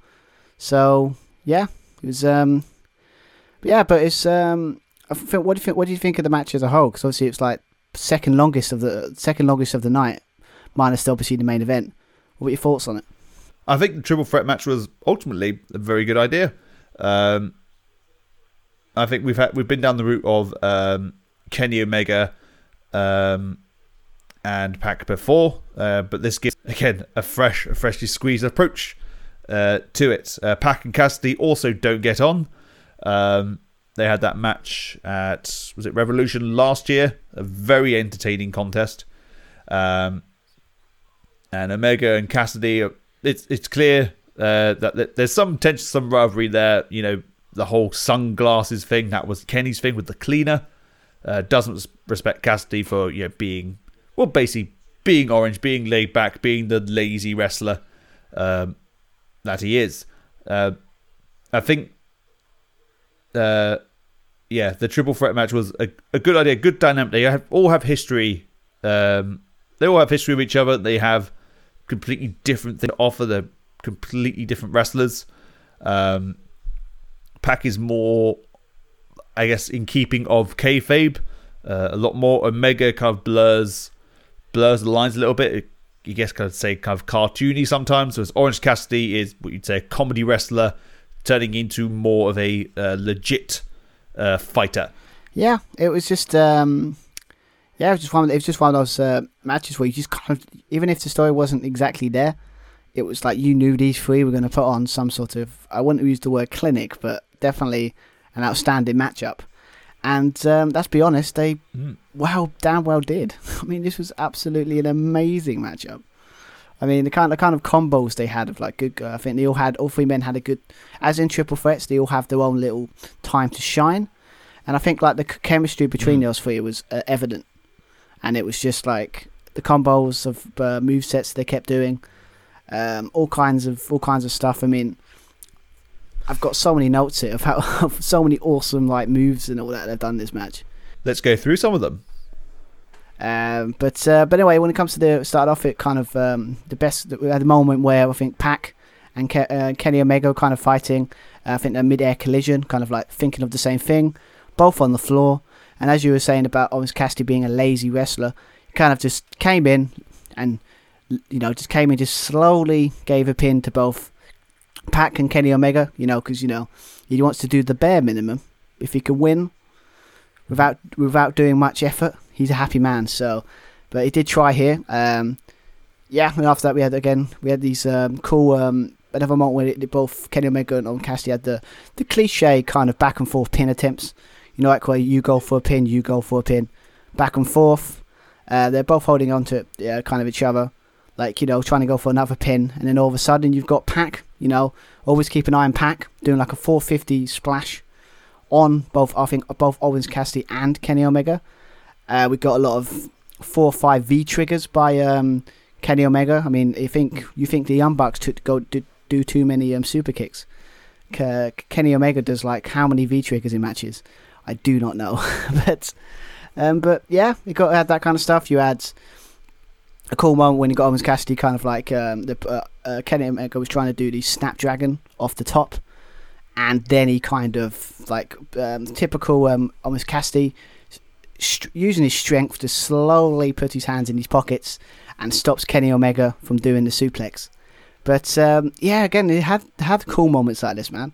It was just it was so it was just like it's what I only think downside to this match is some people point out that could be true is that um, was it a bit longer than it should have been? Because it kind of did drag near the end. When you think, if you had a match or two fewer on the card, uh, I wouldn't mind it being being as long as it was. I what did it run for? Like twenty seven minutes, I think it was, but it didn't feel like it. You know, it's similar to, um, Kate. Yeah, similar to Page and uh, I think so. yeah. Page and Cage.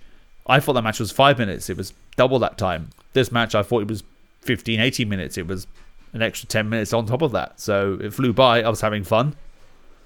Uh, so that when time is kind of irrelevant, you don't know how long the match is going on for. I think that's a good thing, especially if you're if you're engaged in the action for sure. If you're not so, then it does drag. Yeah, but it, it was a long show. It, yeah, especially up to that point, it'd been running for three hours. you wouldn't you wouldn't have funked it, right? You wouldn't have thought it though. But um, yeah, um, but yeah, I've just but it's, it said it's like it. It maybe did, maybe it did, but maybe it's because it's like there were so many false finishes that he could have tried as well. But again, had more. But anyway, they have more.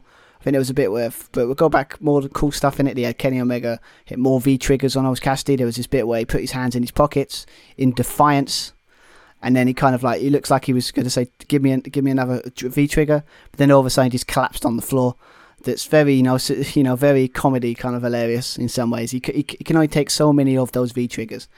Uh, but we got uh, we got a um, was it got Pac down a brainbuster on Orange Cassidy. Uh, we got um, Pac doing some like sunset flip um, power bomb on Cassidy and a Falcon Arrow from the top. That um, this is kind of the best bit of the match when after that obviously you thought Pac's going to go for the pin. Orange Cassidy comes in, t- chucks Pac out of the wing, goes for the pin, and when we're talking Oof. about near falls, we're talking about near falls here. it was so, so close. Literally, the ref was ready to put uh, the the ref the ref was ready to put the hand for the free count. It was literally inches. I mean, I've got to be honest. People in the the crowd mm. were really, really wanting Orange Cassidy to win this match. You know, they were really up for it. I think he's really over. Like, um, maybe he's been a bit hit and miss recently, but in this match, and against like their performance well. I I think um, some point out correctly maybe everyone keeps saying um, Adam Page taking that title off Kenny Omega. Could you see uh, Orange Cassidy being that person to do it in the future? But in what's fitting of the story and what's going on at the moment, I'd say it, it makes sense for Hangman Adam Page to become the next world champion. So um, yeah, well, storyline it makes sense uh, for Adam Page to win to win it. But anyway, but yes, let's go kind of talk about the kind of near the finish of the match. Uh, we had um, obviously had um, uh, Pac wasn't really happy with um, was it at, with um, Orange Cassidy doing this. Uh, we've done them lazy kicks on Pac, and he just done what most people would do, kick him in the groin because he's pissed off with him and he's not happy. So and then Orange Cassidy got back into it hit like a, the beach break, um, kind of finish it on Omega just for a two, and then we got kind of near the end we had like Orange Cassidy hit a, a super, uh, was it an orange punch on Kenny Omega and Pac, and then went here's another orange punch on Pac. He got the pin. Looks like he was going to get the win, but then the ref uh, Don Don Callis came off the commentary booth, came back, dragged the ref outside the ring. And um, yeah, I think um, there was a funny thing where he turned around and Orange Cassidy's looking at him going, "What are you doing, man? what are you doing? But um, wasn't having any of it because he came back and he locked in the brutalizer. Um, Kenny Omega was obviously on the outside, came back in, and he um, tried to um, try to um, stop him. But for some reason, I don't know what it was, but Pac had that brutalizer in locked nice and tight and couldn't and couldn't release it. So typical Kenny Omega, I would think this would be a disqualification, but uh, he kind of just took out the ref, kicked him in the face because you know I guess and you can do that, and um, even even if a triple threat, I guess you can just kick a ref in the face. Well, yeah, but they said they said at the beginning. They said at the beginning it was no no disqualifications and no countouts. Yeah, similar to any triple threat match. Yeah, I know, but surely surely it's got to be a thing about hitting refs like that. Like this is plainly obvious, but it's fine. But um, but yeah, so obviously um, then after that, just um, uh, we we well, we got Kenny Omega just waiting, got all the four of his belts. We're not talking about just one shot to the face with title belts. All four of his titles in the face of um, Pac. Looks like he was going to get the win. Orange Cassidy comes back, gets another Superman punch in Kenny Omega. Uh, the ref uh, was it Aubrey Ed- uh, was Aubrey Edwards. Um, she uh, came back. She she came in uh, to try because obviously ref is down. Went for uh, went for the pin. Looks like Orange Cassidy was going to get get the win, but then obviously Orange Cassidy, I mean Kenny Omega done a crucifix pin, got the free, and yeah, he um, survived somehow, and is still your AEW World Champion. But I, d- but my God, it's exhausting talking about it. It was it was awesome watching it. I mean, what a, what a world title match! What a world title match! I'm quite surprised um, Pac didn't take the pin. He had well four belt shots to the head. You'd have thought, okay, you're taking that many blows, you can take the pin, uh, surely. But then it's it's set up with a, a crucifix roll up. It's like, oh, okay. Uh, I found that a little bit odd. I mean, maybe if they use the um, maybe if they use the um, Good Brothers uh, later on, maybe maybe a screw maybe a screwier finish, maybe might have been better. Maybe. Yeah, go full screwy finish because that's what they were doing. It's, pre- it's pretty much what it was. It's just basically. I, I don't think I've seen anyone take four title belts to the face before. You know, not one, not two, not three, but four. Especially multiple titles. Surprised he wasn't busted open. But anyway, but yeah. So, do you think there'd be an? Do you think? um Because obviously we got um, Jungle Boy going against Kenny Omega in two weeks. That should be a good match. That would be good. Do you think um, Orange Cassidy will get another shot? Do you think? I think so. I think he'll uh, he'll squirm his way in to have that one-on-one uh, title opportunity. I think I think there's a good chance. Maybe not. Maybe next year he might win it at some point. Maybe when um, uh, he might. I'm sure he's going to win that title next year or so. Because the way he's booking him, he's on. It looks like he's going to win that title at some point. Orange Cassidy. Yeah, potentially same as Darby Allin, future world champion. But by the way things are going at the moment, story-wise, doesn't quite make sense. Even though he's very popular. Yeah, fair enough. But um, yeah, again, just but obviously we talk about the main event in a bit. But like match of the night, what do you think? There was better matches before this. Do you think? I enjoyed this match. Um, I enjoyed the tag team match as well with the Bucks, uh, Moxley, uh, and Kingston. But otherwise, yeah, I'd say this is probably match of the night. This squeezes it. Although saying that, the Sting Darby Allin one was quite fun. Yeah, I don't. Yeah, I mean to be fair, it's like it's if you go by the situation of just pure like kind of like over the top. I won't say spot fest, but kind of like you know great mat you know back and forths. It definitely is up. It definitely ticks all the boxes of like a match of the night type of match, if you would say if you would say that. Uh, so yeah, so good match. Uh, and then we're yeah, it's awesome match. Well, you know, I can't wait to see what Kenny Omega does next. So hopefully, uh, build up to him losing that title at some point. Maybe it all out, but just have to wait and see, I guess. We'll see the potential downfall of Kenny. So maybe he gets paranoid. So he loses the AAA. He loses the Impact. So as a result, he gets more and more paranoid. Maybe even with his own teammates. Maybe even with the Good Brothers. Maybe even with the Bucks. Maybe even with Don. That would make sense. That would, uh, the fact that it'd be like a total d- decline, right? So yeah, we just have to wait and see and see where, um, what where the story would go with Kenny Omega. But um, yeah, should be as always. It should be um, it should be mildly entertaining because he loves long, st- long, long, long term story storytelling. So be interesting to see what happens. But um, yeah, obviously, um, was it one one thing a note to talk about before we get into the main event is that uh, what was it? Mark Henry is signed for AEW. Um, he's going to be an announcer on that new AEW Rampage thing. So, yeah, that's good for AEW, isn't it? Uh, it came as a surprise. Um, I, I'm guessing I'm glad he's not back like wrestling. I guess because that's not what we need. Uh, more Hall of Famers, more legends uh, coming in.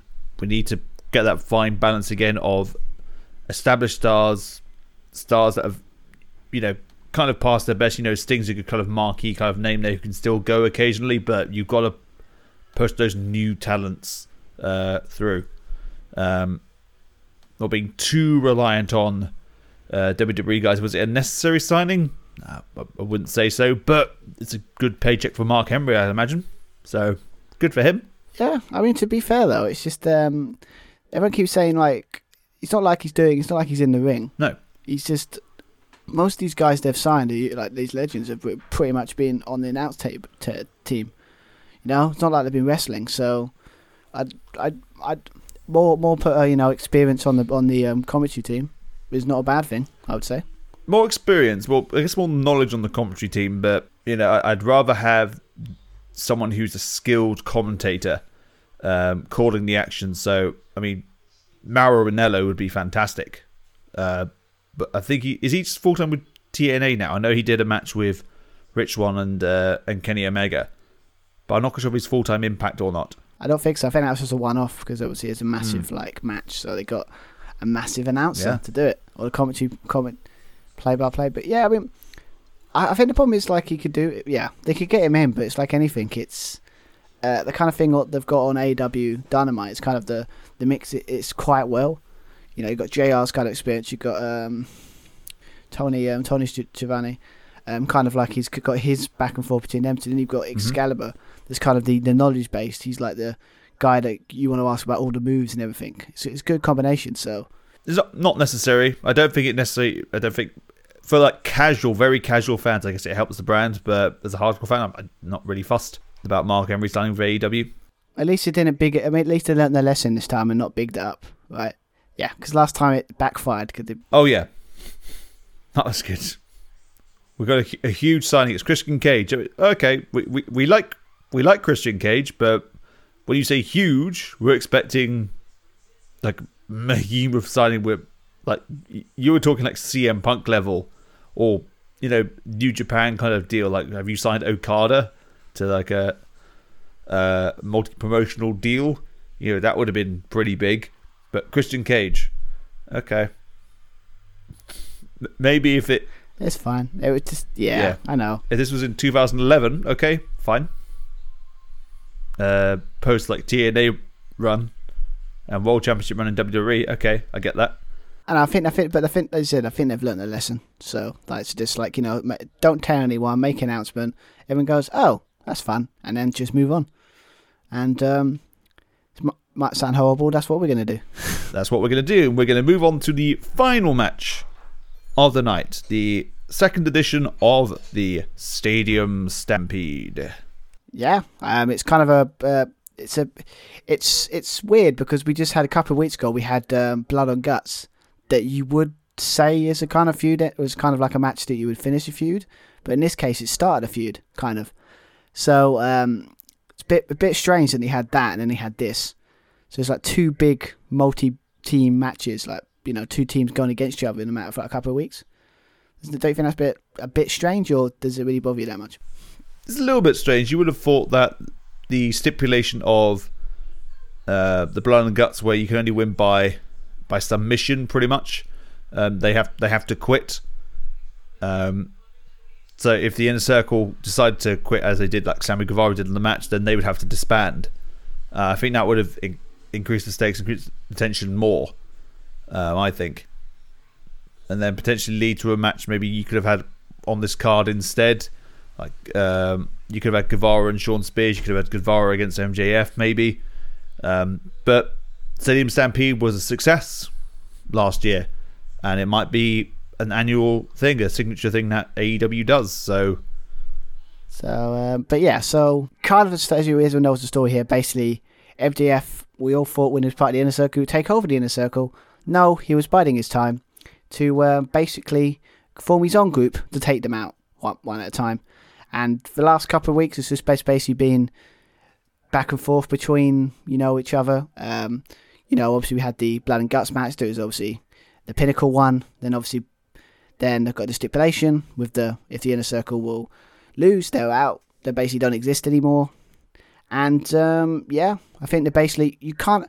I gotta be honest. Actually, what I thought Inner Circle would win going in, but there was that you had that feeling that they would. It, it's it's type of thing Jericho would do, wouldn't he? Like kind of like like let the heel team win so he can put a bigger star over. It would be he would let his team lose, you know. yeah, yeah, absolutely. I mean, that's what he did for for Blood and Guts. Uh, but they just need to again. They just wanted Stadium Stampede because it was popular last year. Uh, one of their best matches of of the year of 2020. Um, and you've got two rival factions going against each other, so it, you know, it's very fitting. It makes sense. Um, and plus the way it went down, it is just a way to send the crowd home happy, especially when they're in an arena like full capacity for the first time in ages. So it's a lovely little send off. I mean, I guess you could have had like a little bit of sweet kind of okay, thank you very much, goodbye. But why do that? You know, just have fun, celebrate. Brilliant, the inner circle are back together. Everything's good. Everything is back as it was. You know, uh, nothing nothing changes, and hopefully this is back to this is hopefully back to normal now. This sticks. We don't go into uh, empty arenas again and thunderdomes and shit like that. We But I mean, do you, do you think um, would it be an empty arena thing for in the future? Because is it? Would you think they might put fans in like that area to make it a bit more like proper, like maybe like a more of a like football match kind of feel? Like put instead of just being an empty arena, would you think they put more fans in it maybe next year? Maybe if we obviously to make it a bit, you know, um, more of a big bigger deal. I thought they would. Yeah, I thought they would have done something like that. So if it was the main event, I guess they didn't move him because I guess COVID, I guess, and social distancing, so they didn't want people moving around too much. I guess, um, maybe. Uh, but next time round, the stadium may not be at full capacity, but you'll have at least how many? How many were in there? Like eighty, like 10,000, 20,000? Um, Something like that. I think it, it was full. Yeah, it was um, full capacity and all that.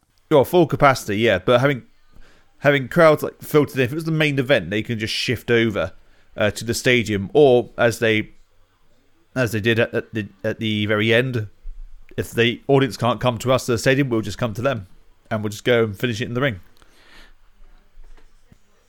Yeah, and but to be fair, it's it's um, it just it may, maybe next year maybe, but I think um, as you say, it's going to be a thing to stay. But yeah, I mean to be fair, if you look at it, it kind of um, started off interesting, and the match. Just talk a bit more about the actual match because there's a lot lot of stuff happening, a lot of stuff. Got a lot of notes here, so we're gonna try and breeze through most of this. But, uh, but yeah, obviously we started off with um, we had uh, was it a limo? Obviously it was um, MJF, uh, basically coming out with his really interesting gear. I mean, you know, he can put it off. He's MJF. He can do what he wants. But um, yeah, just a nice little promo, heel promo. Just sitting there saying, "Yeah, you're, it's the end of Chris Jericho," and then all of a sudden Judas plays, and then we have the inner circle. Uh, Jericho always finds a way to kind of. Um, he always finds a way of kind of doing it up in the game or doing upper like entrances, you know. And obviously this one we did where they kind of um, was it uh, was it got um, entering from the top of the scoreboard and kind of um, ho- hoisting themselves down slowly. That um, it did take a bit longer than anticipated. Yeah, they were abseiling themselves down. It wasn't wasn't the smoothest. It was a little bit awkward coming down, but the idea was nice. Uh, then when they got down to the ground, they had the the pyro. Uh, they were basically lined up like a like a metal band, like Fozzy, I guess, and they looked absolutely badass. They looked really cool. And MJF is all, yeah, and MJF was all on his own. Uh, and MJF, being a coward that he is, decides to hide in the limo as the inner circle form on the outside. However, the pinnacle then come in in uh, FTR's uh, signature pickup truck, and that's when the brawl, the stampede begins. Um, you have FTR taking on um, Santana and Ortiz, so the two uh, signature tag teams are of each faction. You've got the two big guys, Jake Hager's um, against uh, Wardlow. Sammy Guevara, Shawn Spears, and of course the faction leaders Jericho against MJF, and we follow them throughout in different locations. Yeah, pretty much what we did. I mean, to be fair, they they, they timed it quite nicely. Like the smooth, the, the smooth the transition towards the other members was really good. Um, but I mean, obviously, kind of with the obviously Sa- Sammy Guevara and Shawn Spears were in the ring. A lot of like basic wrestling kind of stuff, you know. Think um, Sammy Guevara being you know high flying as you expect, kind of you know off the ropes. You had Shawn Spears, I think, hit a blue thunderbolt at one point. Uh, but yeah, but it didn't get. It, it was like it was slow at first, but then when it got to the bit where M- MJF was came out of the as a as you said, coward, he comes out of the limo looking around, saying, "Oh, it's safe now. It's safe to come out." And then he looks around, and Jericho's like, "Hey, man, how you doing?" And then and then they've a good old hockey fight back and forth. And then um, check check it in the boot. Apparently, I, I didn't know there was a lot of things in um, limo boots. But apparently, they got fire extinguishers. I mean, I, do um, limos go up um, go up in flames more often than not? Am I missing something? Well, if you remember, Vince McMahon uh, died in. Well, if you remember rightly, Vince McMahon died in that terrible limousine accident and then came back to life again. So, lesson learned: always have a fire extinguisher. he survived. We didn't. We know why, but yeah, not one but two. They had two because you never know it could. But um, Yep. I just found that intriguing. You know, I'm just looking, going, oh, you got a fire extinguisher in there. Okay, interesting. But um, yeah, obviously the, this nice little exchange from we talking about fire extinguishers. Um, MJF was like, oh, this could be a good defensive weapon, and done the um, cliche uh, what everyone does with a fire extinguisher. Uh, puts it, uh, blows, oh, sprays the fire extinguisher into Je- uh, uh, Jericho's face, so you know gets the advantage, and then MJF takes that to run away, and uh, Jericho chases him. And uh, yeah, and then normally I think we cut. I think we cut to um, back and forth between some of the people, other other parts of the fighting, but it it, it kind of went back into kind of um, Jericho. Jericho was just beating the living crap out of MJF. I think he throwed hot. What was it? Um, was it fighting on in, in, fighting there, and obviously MJF throw some coffee in his face. Like that's a dick move. Hot coffee. Come on, man. That's low. He then uses the phone uh, and talking to the imaginary person on the other end, saying, "Sorry, uh, Jericho can't come to the phone right now. He's busy eating his own teeth or swallowing his own teeth, something like that." Which was quite fun, quite silly. Stadium Stampede's quite a gimmicky, gimmicky, silly, fun idea. So just play up to it, uh, as well as having that that brutality. So the coffee in the face, um, the attacking of the of the cast. Um, we have Jericho using the megaphone to scream in MJF's face. That was quite funny. The the sheet pans. Um, he crushes MJF uh, between the wall uh, using using the table, so that will cause some internal damage uh, to MJF there. Uh, whacks him with the cleaning sign. Uh, he's throwing footballs at him, uh, using the laptop in the Jaguar Jacksonville Jaguars coaching room. Um, so the coaches got a nice little little cameo there. Throw some footballs at him, like good, you know. Yep. He uh, he pushes uh, MJF on the office chair through the door and through the table. Um, MJF goes back to the arm, um, and Jericho does a lovely little bit of slapstick comedy, but also using his environment very effectively, spinning the whiteboard to whack MJF straight in the mush, which is very humorous. Um, yeah, I mean to be to be fair though, it's like um, Jericho was quite on point with his comedy in this in this kind of match. To be fair, it's like the bit with obviously using the football. Uh, uh to go back earlier with using the throwing the footballs him. Um, that was kind of funny, and then the coach, you know, going up to the coach saying, "Have a nice, have a great season," and and the coach was like, "Holy shit!" it's like that was kind of funny, and it's um, just because it's like that's how you would be act if someone's came into your office, and then all of a sudden they're fighting and then they come out and you're just looking at going, holy shit, what the fuck was that? That was a bit weird. But yeah, I mean, it, with Chris Jericho, you can always counter him goofiness, right? It's kind of mm-hmm. um, what he's quite good at, you know, doing the seriousness but goofiness at the same time. Uh, but then after, and then after that, we cut, kind of cut to um, obviously Jake, uh, was Jake Hager and um, Wardlow fighting. You know, nothing. I mean, there's a lot of stuff, you know, hitting, um, slamming people through boxes, and kind of uh, fighting in a meat kind of what's it called a freezer basically, fighting all that kind of stuff. Um, a lot of um, hitting in basically as you expect from the big strength, you know, big big guys like this who are just throwing each other around. But uh, kind of a fighting resulted in this kind of section of the match where kind of you had um, what was it? Was it Wardlow spearing Hager through the kind of um, but the, you know the wall basically and going into the kitchen. That's um, you know I always love those spots because it's like because it's like a situation of like yeah because walls in real life, walls don't break like that.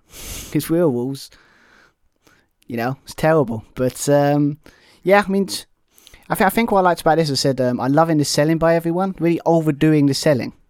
I noticed. If you, if it wasn't the only one here, but properly like oh, going a bit go- over top goofiness type of selling of all the hit hitting with like bins and trash trash cans and all that kind of stuff. You know, gone a bit over the top with it.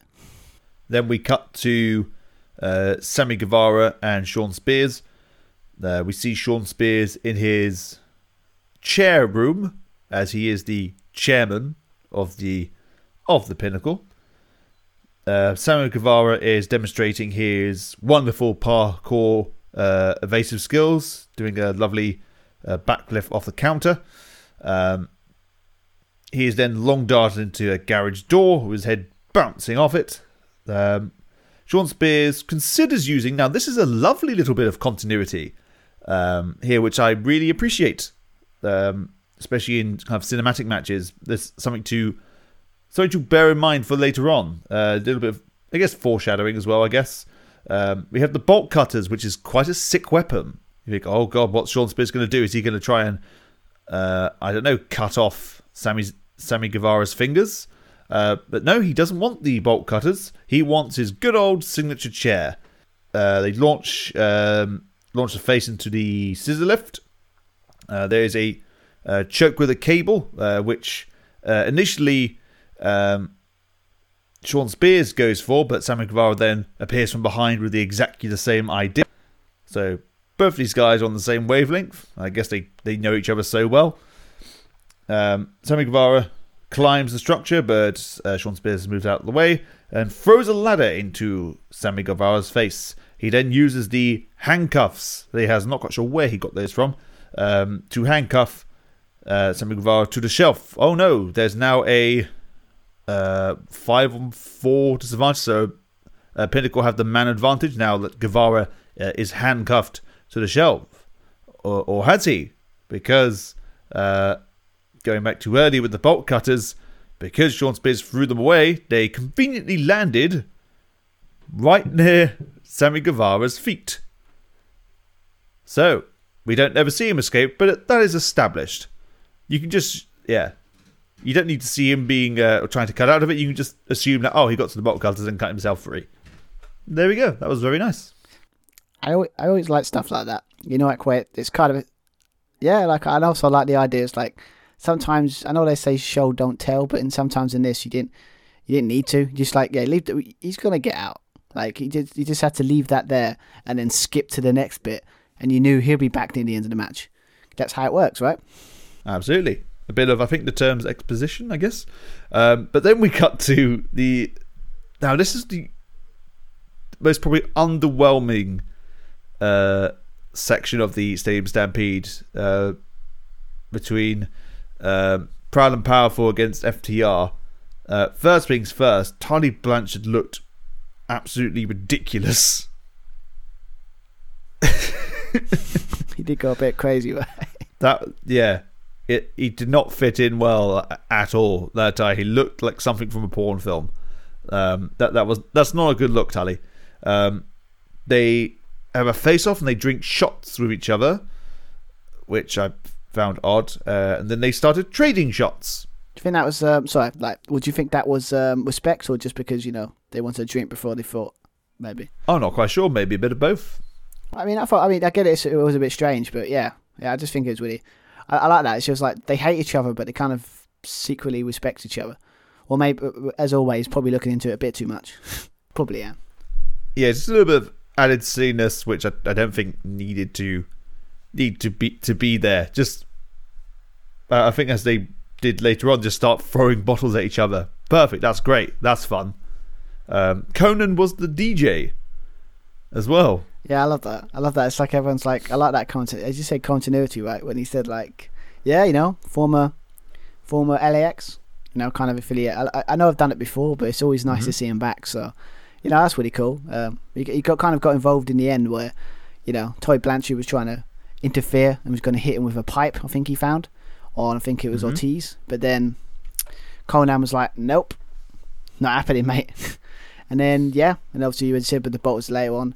But yeah, we got. I think it was, I don't know. Did he get? Did he get like kind of stick him like it's like a, a, a sharp pipe or something, and then just like stabbed him in the face or something on the head? I'm not quite sure. I know. Was it earlier on or later on where Wardlow tries to stab Hager with a with an ice uh, with an icicle? Like, Jesus oh, Christ! Yeah, that, that, and I was like I felt I felt like we were watching like a was it a prison film. You know, they've got the shiv. Yeah. You know, trying to get you know the fight out. Good old ice shiv. But yeah, that, that was a bit of it's kind of what it was. This happens to be an icicle right there that you want to start. I don't know. It's very strange, but um, but yeah, obviously this all culminated in basically, um, uh, what was it? Um, Santana and um, Dax Wyatt. I would say Wilder. Uh, Wilder um, fighting into the escalator, and then basically we're never seen again. Wheeler, that's it, and we never saw them again.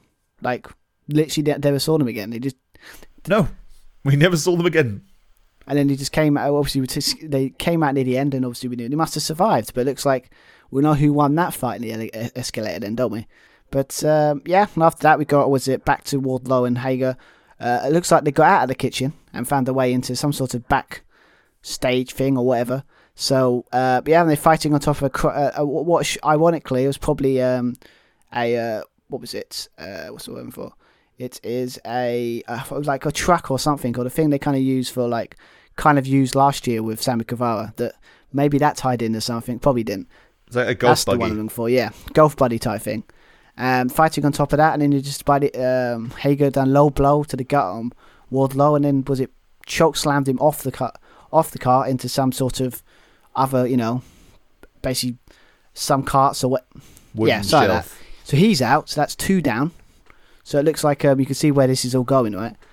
Basically taking out each member one by one. hmm Uh, but then we get back. Then we get back to the kind, the kind of fight that everyone wanted to see. The other ones were kind of sideshows, but the one we all wanted to see is Chris Jericho beating the living crap out of that weasel MJF. Let's be honest, right? That's what we all wanted to see. Absolutely. Uh, we also got a nice little air quotes cameo from Tony Khan's father in uh, cardboard form That was, that was in the conference kind room. of funny. Like I kind of like that. You know, you're in trouble now. I think that was the quote. I think um, Jericho said. He does a move that Jimmy Havoc would be proud of. He used the stapler to staple a piece of paper to MJF's face and then cause more damage, decides to just pull the paper out. What did it say? Like, because I actually didn't like. Because obviously, I don't know what the card said. I think it was like "You're welcome" or something. I can't remember what it actually said on the thing. I, I can't I can't recall. I was too busy laughing because he got a stapler to the face. Yeah, well, to be fair, I, I love the selling of it. It's just like, it- to be fair, he actually he, actually sold it like, yeah, that would that would bloody hurt. a stapler to the face, it would, and he takes it out as well. It's horrible. There is a uh, a pile driver on the table um, from MJF to Jericho. He then attempts to use a claw hammer to uh, further damage uh, Jericho's arm uh, slash elbow, but uh, Jericho manages to counter it using a uh, a trash bin or trash bin, I guess. Um, uh, Jericho then manages to find Floyd, his good old uh, baseball bat companion. Uh, clubs MJF with it. Um, have Jericho calling, I think Jericho calling um, MJF an, uh, a real asshole, something like that, and smashes his face through the through the glass panel uh, in the door, busting uh, MJF open. Open. Uh, he then manages to grab his hair and drag him all the way uh, to the stadium seating area, um, where all the fans are gathered for the for the finale of this uh, second edition of Stadium Stampede. Uh, Shawn Spears runs into the uh, inner circle uh, motorcycle Never club, knew it was a, a thing. I wasn't aware was a thing. No, I, I would have thought were Santana Ortiz on the on the motorbike because I'm, I'm not quite sure because they just completely fucked off and disappeared. Yeah, well, I didn't, I didn't, pay, I wasn't paying attention there, but yeah, I didn't, I didn't, I didn't know that was a thing, but yeah, I don't think so. Uh, anyway, Jericho and MJF are fighting in, in Daily's place, and the crowd are going nuts. Uh, Jericho drops MJF um, on the steel railing, landing right between his legs. Um, MJF uh, attempts to throw. Uh, was that the other way around? Um, but MJF attempts to throw Jericho over the barricade, so another fall. Uh, but I'm sure there'd be plenty of crash mats and cardboard boxes down there. I'm sure he'll be safe again. Um, we have Jericho power bombing uh, MJF through the through the table, and MJF is now effectively out of action. And we finally see um, uh, Shawn Spears again in the back, and we have a little uh, callback to last year where Sammy Guevara was the victim on that occasion. This time the tables have turned because now Sammy Guevara is behind the wheel of the golf cart. Uh, he chases down Shawn Spears and manages to run him down. It always makes me laugh. That it's always a great spot. But, but no one can beat Sammy Guevara last year, basically running into the side of it and like completely selling the hell out of it. But it was up there. Mean, that was fantastic, but also, uh, I don't know which. I, I'd rather take that than the one-winged angel from the from the stadium seating down to the ground. That looked absolutely Oh yeah, no, brutal. no, not, I'm not taking a not taking that at all. But them No, two, th- I ain't them two are that. crazy. So you know they can do that crazy spot. But um, yeah, well, obviously after that, obviously it's just um, they finally fight our way into the actual ring. You know, It's didn't do it last year, but this year we did fight all the way to the ring, and then we just it's basically a standard wrestling match at this point with um, you know, is it uh, Sam Guevara and Shawn Spears fighting in the ring. Uh, we had a thing where was it Sam Guevara jumping off the top rope, but then Spears like kind of hit him with the chair midair. Uh, got the count for two. Uh, Shawn picks up the chair, um, sets him kind of sets him up for a massive like kind of chair shot. I was thinking of, it reminded me of Cody Rhodes' chair shot to the face. I was thinking of at this point. Um, Sammy Guevara putting the middle finger up with laugh defiance and then a massive headshot. Sammy Guevara, but he still kicks out. Uh, but then obviously we had a nice little callback to their the the debut of the Pinnacle with um, when he chucked um, what was it Sammy Guevara into that chair. I think he like pushed his face into that chair. I think uh, when they debuted. Uh, so it looks like he was going to set up for that, but um, Sammy Guevara count, countered with nice knee strikes, got back into it, and yes, he basically took him, and then basically slammed his face into that steel chair on the at the bottom of the rope. Went to the top, hit a was it not talking about 450. We got we got a 630 senton splash right on Spears. Gets the pin, gets the win, and in some ways gets re- redeemed. After it was him that quit in the blood and guts. So looks like he's um, he's got his team to win in the rematch. So That's right. yeah, great. I think it was really good. I don't think it quite tops uh, last year's Stadium Stampede. Um, I think last year they played more with the environment in the stadium, uh, especially the mainly in the field and the seating area and the bar. Uh, this was more of, if you can recall, uh, the Young Bucks against Butcher and the Blade. Their kind of uh, backstage brawl. This is this is more the case, I guess, uh, rather than the Stadium Stampede was a backstage brawl. I, I would It say. was. I mean, to be fair, it was fun. I think it was. I, I get it. Last year was different. I think uh, they played more on the drama and less of the comedy. Because last year they went a bit.